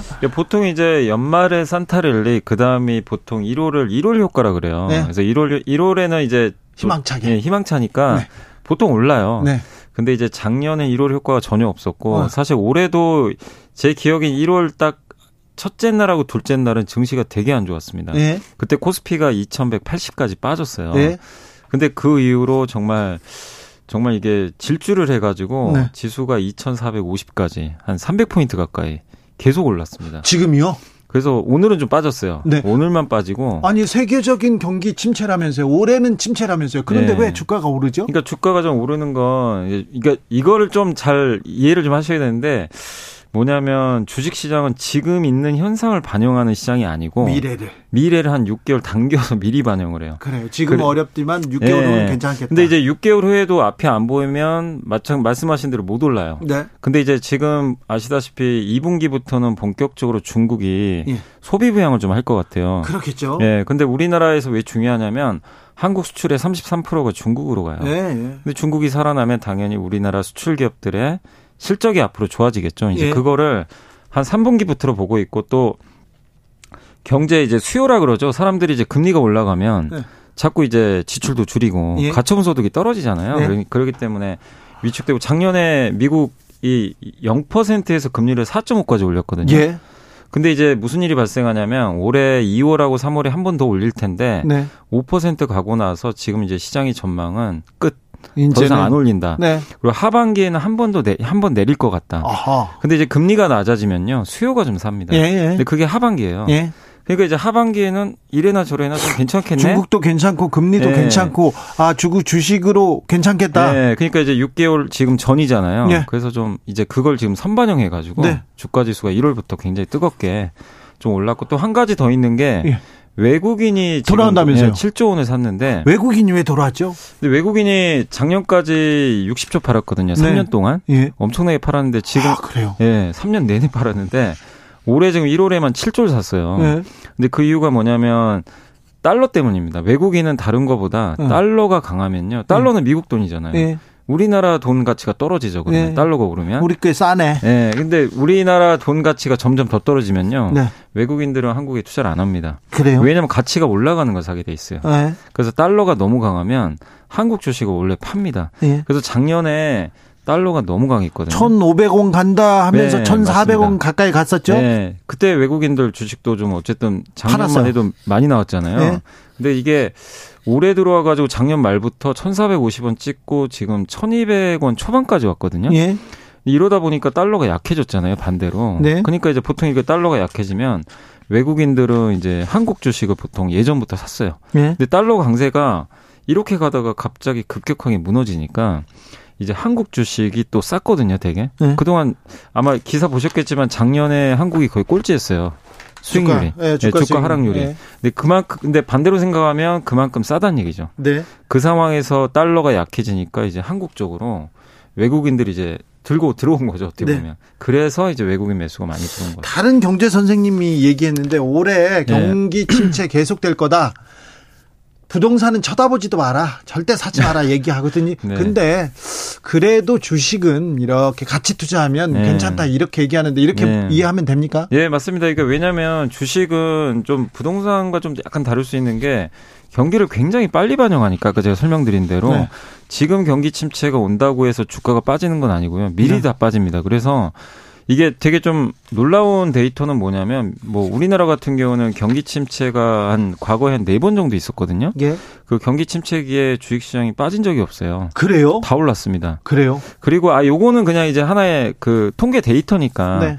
데이터를 좀 분석해 보신 분들 아시겠지만 또 내년에 선거가 있어요. 예. 그러니까 요거는 그냥 하나의 데이터라고 생각하세요. 네네. 꼭 그렇다는 건 아닌데 국회의원 선거 전에는 주식시장이 나쁘진 나쁜 적은 별로 없었어요. 그렇죠. 선거에 주식 시장이 나쁘면 아 민심 네. 흉흉하면 정부 여당 힘들거든요. 네. 그러면 조금 뭐 부양책이 네. 나오겠네요. 그래서 이제 그런 부분들도 좀 있다 보니까 예. 올해 뭐 그러니까 이 말씀하신 대로 경기 안 좋은 건 맞습니다. 네. 근데 이 경기 안 좋은 것도 상반기에 또 안 좋은 거예요. 예. 상저하고죠 경기가. 예. 하반기에 좋아지니까. 그러면 예. 이제 어차피 미래를 반영하니까 예. 경기 침체 상반기에 오는 거는 크게 문제될 건 없다. 아, 알겠습니다. 네. 이제 그 거시적으로 크게는 알겠는데 네. 그러면 삼성전자는 어떻습니까? 실적이 별로 안, 안 좋다면서요. 네. 네. 근데 똑같아요. 삼성전자도 실적은 안 좋은데 작년에도 실적이 꺾였고 뭐 하이닉스도 그렇지만 반도체 지금 재고가 너무 많거든요. 예. 그래서 지금 계속해서 주, 그 실적은 안 좋은데 아이러니하게도 주가가 5만 1천 원이 저점이었고 예. 지금 최근에 6만 3천 원까지 올랐거든요. 네. 한20% 오른 거예요. 그러니까 실적이 안 좋은데 왜 올라갈까? 근데 아까 말씀드린 건 똑같습니다. 올해 3분기에는 반도체 경기가 살아날 거다. 네. 재고가 줄고 좀 괜찮아질 것 같다. 이런 이제 얘기가 나오고 그 가장 큰 건 뭐냐면 반도체 수요의 그 한 전 세계 수요의 30%가 중국에서 나오거든요. 네. 근데 중국이 그동안 꽉 이거 조이고 있었잖아요. 네. 근데 중국이 풀면 네. 중국 사람들이 가장 소비를 안 한 것 중에 하나가 이제 가전 제품, IT 제품 네. 여기에 반도체가 들어가기 때문에 네. 그런 이유로 지금 주가가 그러니까 그때 가봐야 돼요. 사실은 중국 사람 돈 쓸지 않을지 우리 모릅니다. 근데 하지만 기대감 미리 좀 반영하고 있다. 네. 그래서 삼성전자 주가가 안 좋은데도 올라간다. 네. 이렇게 생각하시면 돼요. 며칠 전에 안, 안랩 안철수 아, 예. 테마주 이 정치 테마주 급등하고 있는데 이, 네. 이런 정치 테마주 어떻게 보세요? 아, 절대 안 하시는 게 좋고요. 안 하는 게 좋아요. 아, 물론 이제 그 이게 기업들이 보면 이게 정치 테마로 하는 게 대부분 어떤 테마로 엮이냐면요. 네. 그래도 이제 안철수 씨가 있는 그 뭐 옛날 이름이 그 안철수 연구소잖아요. 사실은 네, 네. 안내비 옛날에. 네. 그러니까 이제 뭐 연관 관계가 있을 수도 있겠지만 어쨌든 이제 그 보통 테마주가 어떻게 움직이냐면요. 누구 무슨 뭐 종친이다. 그렇죠. 뭐 지난 뭐. 지난 대선 때 그냥 아, 윤석열 대통령하고 전혀 관계가 없는 네, 윤 씨가 뭐그 뭐, 뭐, 회장으로 있는 회사가 막 오르고 그랬다면서요. 근데 그게 조금 오르는 게 아니라 왜 투자자들이 하냐면요. 10배씩 올라요. 그러니까요. 그러니까 이제 작, 예. 작전 아닙니까? 그러니까 이제 그러다 보니까 사람들이 이거 아닌 걸 알면서도 주가 이제 거기에 이제 들어가는 거니까 참 이게 제가 좀 표현이 좀 그럴 수 있는데 중고차를 그러니까 여러분들이 이제 중고차 이 시장에 가가지고 중고차 사잖아요. 네, 네. 그거를 이제 2천만 원, 3천만 원짜리짜리 차인데 네. 예를 들면 이제 그걸 1억 원에 사는 약간 지금 그런 거예요, 사실 어떻게 보면 정치 테마가. 네. 아니 왜냐하면 정치 테마는 기업 가치랑 상관이 없잖아요. 상관없죠. 아무 상관이 없어요. 근데 주가가 10배 올랐어요. 어, 이거, 이걸 1억이 어떻게... 된 거죠. 근데 그거를 사신단 말입니다. 그래서 저는 어찌 됐건 정치 테마는 안 하시는 게 좋고 다만 이제 정치 테마라기보다는 어떤 이제 후보가 나와서 네. 유로크버가 이런 정책을 갖고 왔다. 네네. 아 이런 정책이 오 괜찮겠다. 그렇죠. 그런 건 괜찮죠. 윤석열 정부에서 원전 얘기 계속 하잖아요. 그럼 원전 관련된 주는 좋을 수밖에 없죠. 그때 또 좋았어요 주가가. 네. 물론 이제 실적이나 이런 거 보셔야 되겠지만 차라리 그게 합리적인데 네. 인물 테마로 가는 거는 네. 굉장히 좀 리스크 위험하다. 네. 네. 0388님께서 내년 미국 대선도 있는데요. 미국 선거도 이 주가에 영향을 미치죠. 보통 이제 미국 선거가 이제 중간 선거가 작년 11월에 끝났잖아요. 네. 중간 선거 이제 다음에 3년 차죠 임기. 네. 이제 대통령 3, 3년 차고 내년이 이제 대통령 선거니까 이 3년 차에 중간 선거 끝난 이때가 수익률이 또 좋습니다. 좋습니까? 우리 한국하고도 비슷해요. 아, 그래요? 네, 그러니까 올해 미국도 지금 연초에 괜찮거든요. 네. 근데 이게 선거 좀 1년 앞두고는 네. 보통 그렇게 좀 시장이 아, 괜찮았던 자. 것 같아요. 근데 어, 유의하실 건 네. 선거해는 또 별로 좀 안 좋아요. 아, 그렇습니까? 네. 선거 그냥 내년 3관 올해 하반기 내년 상반기까지는 괜찮다 네. 이렇게 보이네요. 네. 그런데 그런데 이거 괜찮을까? 네. 어, 한국 그 자, 어떤 쪽으로 이렇게 쳐다봐야 됩니까? 에, 테슬라 보던 사람들은 너무 불안해요. 아. 어, 오너 리스크 너무 심각한 것 같아요. 얘기하는데. 근데 테슬라도 사실은 이제 좀 약간 실망했던 게 이제 주주분들도 왜 갑자기 그 트위터로 인수해가지고 네. 이제 너무 자기 욕심 채우는 거 아니냐. 지금 음. 이게 전기차도 전쟁이 펼쳐지는데 여기에 집중을 해야 되는데 그리고 일론 머스크는 사실 어떻게 보면 주주분들한테 신적인 존재거든요. 예. 저도 이제 만나보면 하는 얘기가 주주분들 하는 이제 가끔씩 하는 얘기가 이제 나를 좀 저기 화성으로 보내줄 것 같다. 네. 굉장히 믿음이 강하신 분들이 그렇죠. 많으세요. 네. 근데 이제 이거를 배반하는 듯한 이제 행동이 나왔잖아요. 네. 그 실망을 했는데 그래도 다행스럽게도 이제 최근엔 좀 트위터 이슈가 좀 사, 약간 이제 잠잠해졌고 다시 한번 이제 물론 이제 가격 인하에 대해서는 좀 뭐 말들은 많은데 분명한 건 뭐냐면 테슬라가 가격 인하를 통해서 어쨌든 자동차가 좀 다시 잘 팔리고 있어요. 네. 많이 팔리면 그 안에 자동차에 뭐가 들어가죠? 테슬라는 다른 거랑 다르게 네. 구독 모델이 있어요. 네. 업데이트를 받습니다. 네. 자율주행이 있어요. 예. 매달 돈을 내죠. 예. 근데 차가 안 팔리면 그거 아무 필요 없는 거잖아요. 네. 그러니까 이제 차를 팔고 구독 서비스를 늘리겠다. 예. 이제 그게 이제 기본 목표더라고요. 일단 보니까. 근데 그게 이제 중국에서도 최근에 차가 팔려가지고 잘 되고 있는 것 같아요. 그래서 지금 최근에 일주일 만에 테슬라 주가가 33%나 올랐어요. 30%나요? 일주일 만에. 일주일 만에요? 네, 근데 엄청 빠졌죠. 사실 고점에서 70% 빠졌으니까. 그런데 너무 이렇게 업앤다운이 네, up and down 심하니까. 심한, 근데 네. 그만큼 기대를 했는데 그게 못 미치니까 폭락할 때도 빠지고 그리고 미국은 아시겠지만 공매도가 정말 많거든요. 네. 근데 안 좋으면 공매도가 계속 쏟아져요. 근데 오를 때 왜 더 오르냐면 더 이상 테슬라 악재가 없는 것 같은데 그러면 공매도를 팔았던 데서 환매를 하면 공매도 뭐냐면 떨어지면 수익이 나는데 네. 나중에 갚아야 돼요. 네. 매수로 갚습니다. 네. 그럼 매수를 해요. 네. 그러니까 이제 더 올라가는 거죠 오를 그래. 때. 그러면 테슬라는 좀 전망이 희망적이다 이렇게 보시면 이제 더 나쁠 거는 별로 없어 보이는데 그래. 왜냐하면 이제 30% 올랐는데도. 아 그러니까 이제 여기서 더 간다 이거보다도 네. 이제 70% 빠졌잖아요. 그동안 여러 악재들이. 예. 근데 이제 더 이상 그런 걸 더 악화시킬 만한 악재만 없다면 네. 뭐 주가는 이제 크게 뭐 빠지지 않을 걸로 예상을 하고 네. 있습니다. 빈살만은 누구인가 그때 연블리 선생님한테 우리가 배웠는데요. 아. 아, 중동붐 제2의 중동붐 아, 조금 기대해 볼만 합니까? 대통령은 막 계속 얘기하는데요. 네, 그러니까 윤석열 대통령이 이번에 좀 얘기했던 거 보니까 이제 많은 데서 이제 아랍에미리트 관련해 가지고 MOU 체결했다고 아마 들으셨을 거예요. 예. 근데 MOU라는 건 여러분도 아시겠지만 양해각서라 구속력이 전혀 없거든요. 네. 그래서 과거에도 보면은 체결해 놓고 안 된 경우도 되게 많아요. 네. 그래서 우려를 했죠. 이거 뭐 이거 잘못해서 안 되면 뭐 어떡할 거냐. 근데 대통령이 뭐라고 했냐면 이제 이거 중에 이제 그 MOU 이 37조 원 성과 요건 실제 현금이다. 네. 이제 언급을 좀 하셨기 때문에 실제 근데 이제 투자자들이 생각하는 건 그거죠. 그런 이제 발언과 별개로 실제로 수주 계약이 좀 맺어져야 돼요. 네. 그러니까 이런 발언을 해서 기대감은 높아진 건 맞는데 이게 어쨌든 공수표가 되면 안 되거든요. 그러니까 유럽 에, 그 아랍에미리트가 한국에 투자를 해줘야죠. 뭐 네. 수주를 준다거나 이런 공시들이 좀 나와야 될 것 같아요. 네. 그래서 지금은 기대는 충분히 좀 해볼만 합니다. 일단 대통령이 뭐 그렇다고 거짓말할 리는 없잖아요. 그리고 여기서 성과를 내고 싶겠죠. 예. 네. 그러니까 이제 이걸 현금이라고 분명히 언급을 하셨기 때문에. 그럼 뭐 뭘 쳐다보고 있어야 됩니까? 근데 이제 증권가에서 전망하는 거는 역시 그 예전에 바카라 원전 있잖아요. 2009년도에. 네. 그게 굉장히 성공적이었기 때문에 이제 아람의 중동에 최초로 건설한 거거든요.